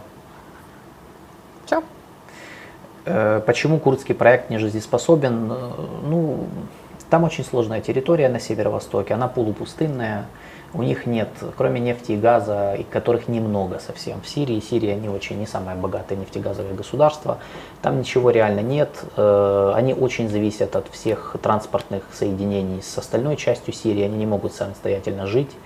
И, ну вот, ну, я не знаю, что еще вам сказать. То есть это не, там нет предпосылок для того, чтобы там появилась полноценная Э, сильное независимое государство. Кроме того, не все курды хотят независимого государства. Я более того скажу, это не Ирак. Э, здесь э, с сирийскими курдами сложнее ситуация. Они выступают за автономию в основном. Есть те, кто выступают за независимость, но их мало пока что. И опять же, нет никакого штаты, ни штаты, ни европейцы не готовы в это впрягаться. То есть это абсолютно... Поэтому он не, жизнь, он не жизнеспособен сам по себе. То есть э, он вот существует, пока там присутствуют Штаты. Вы же это понимаете, я надеюсь. То есть вот, вот в принципе и все. А если их там не будет, курдам придется договариваться с официальным Дамаском и интегрироваться в остальную Сирию, реинтегрироваться на каких-то условиях, э, ну очевидно проигрышных условиях без Штатов. Вот в принципе. Это бы уже давно произошло, если бы Штатов там не было.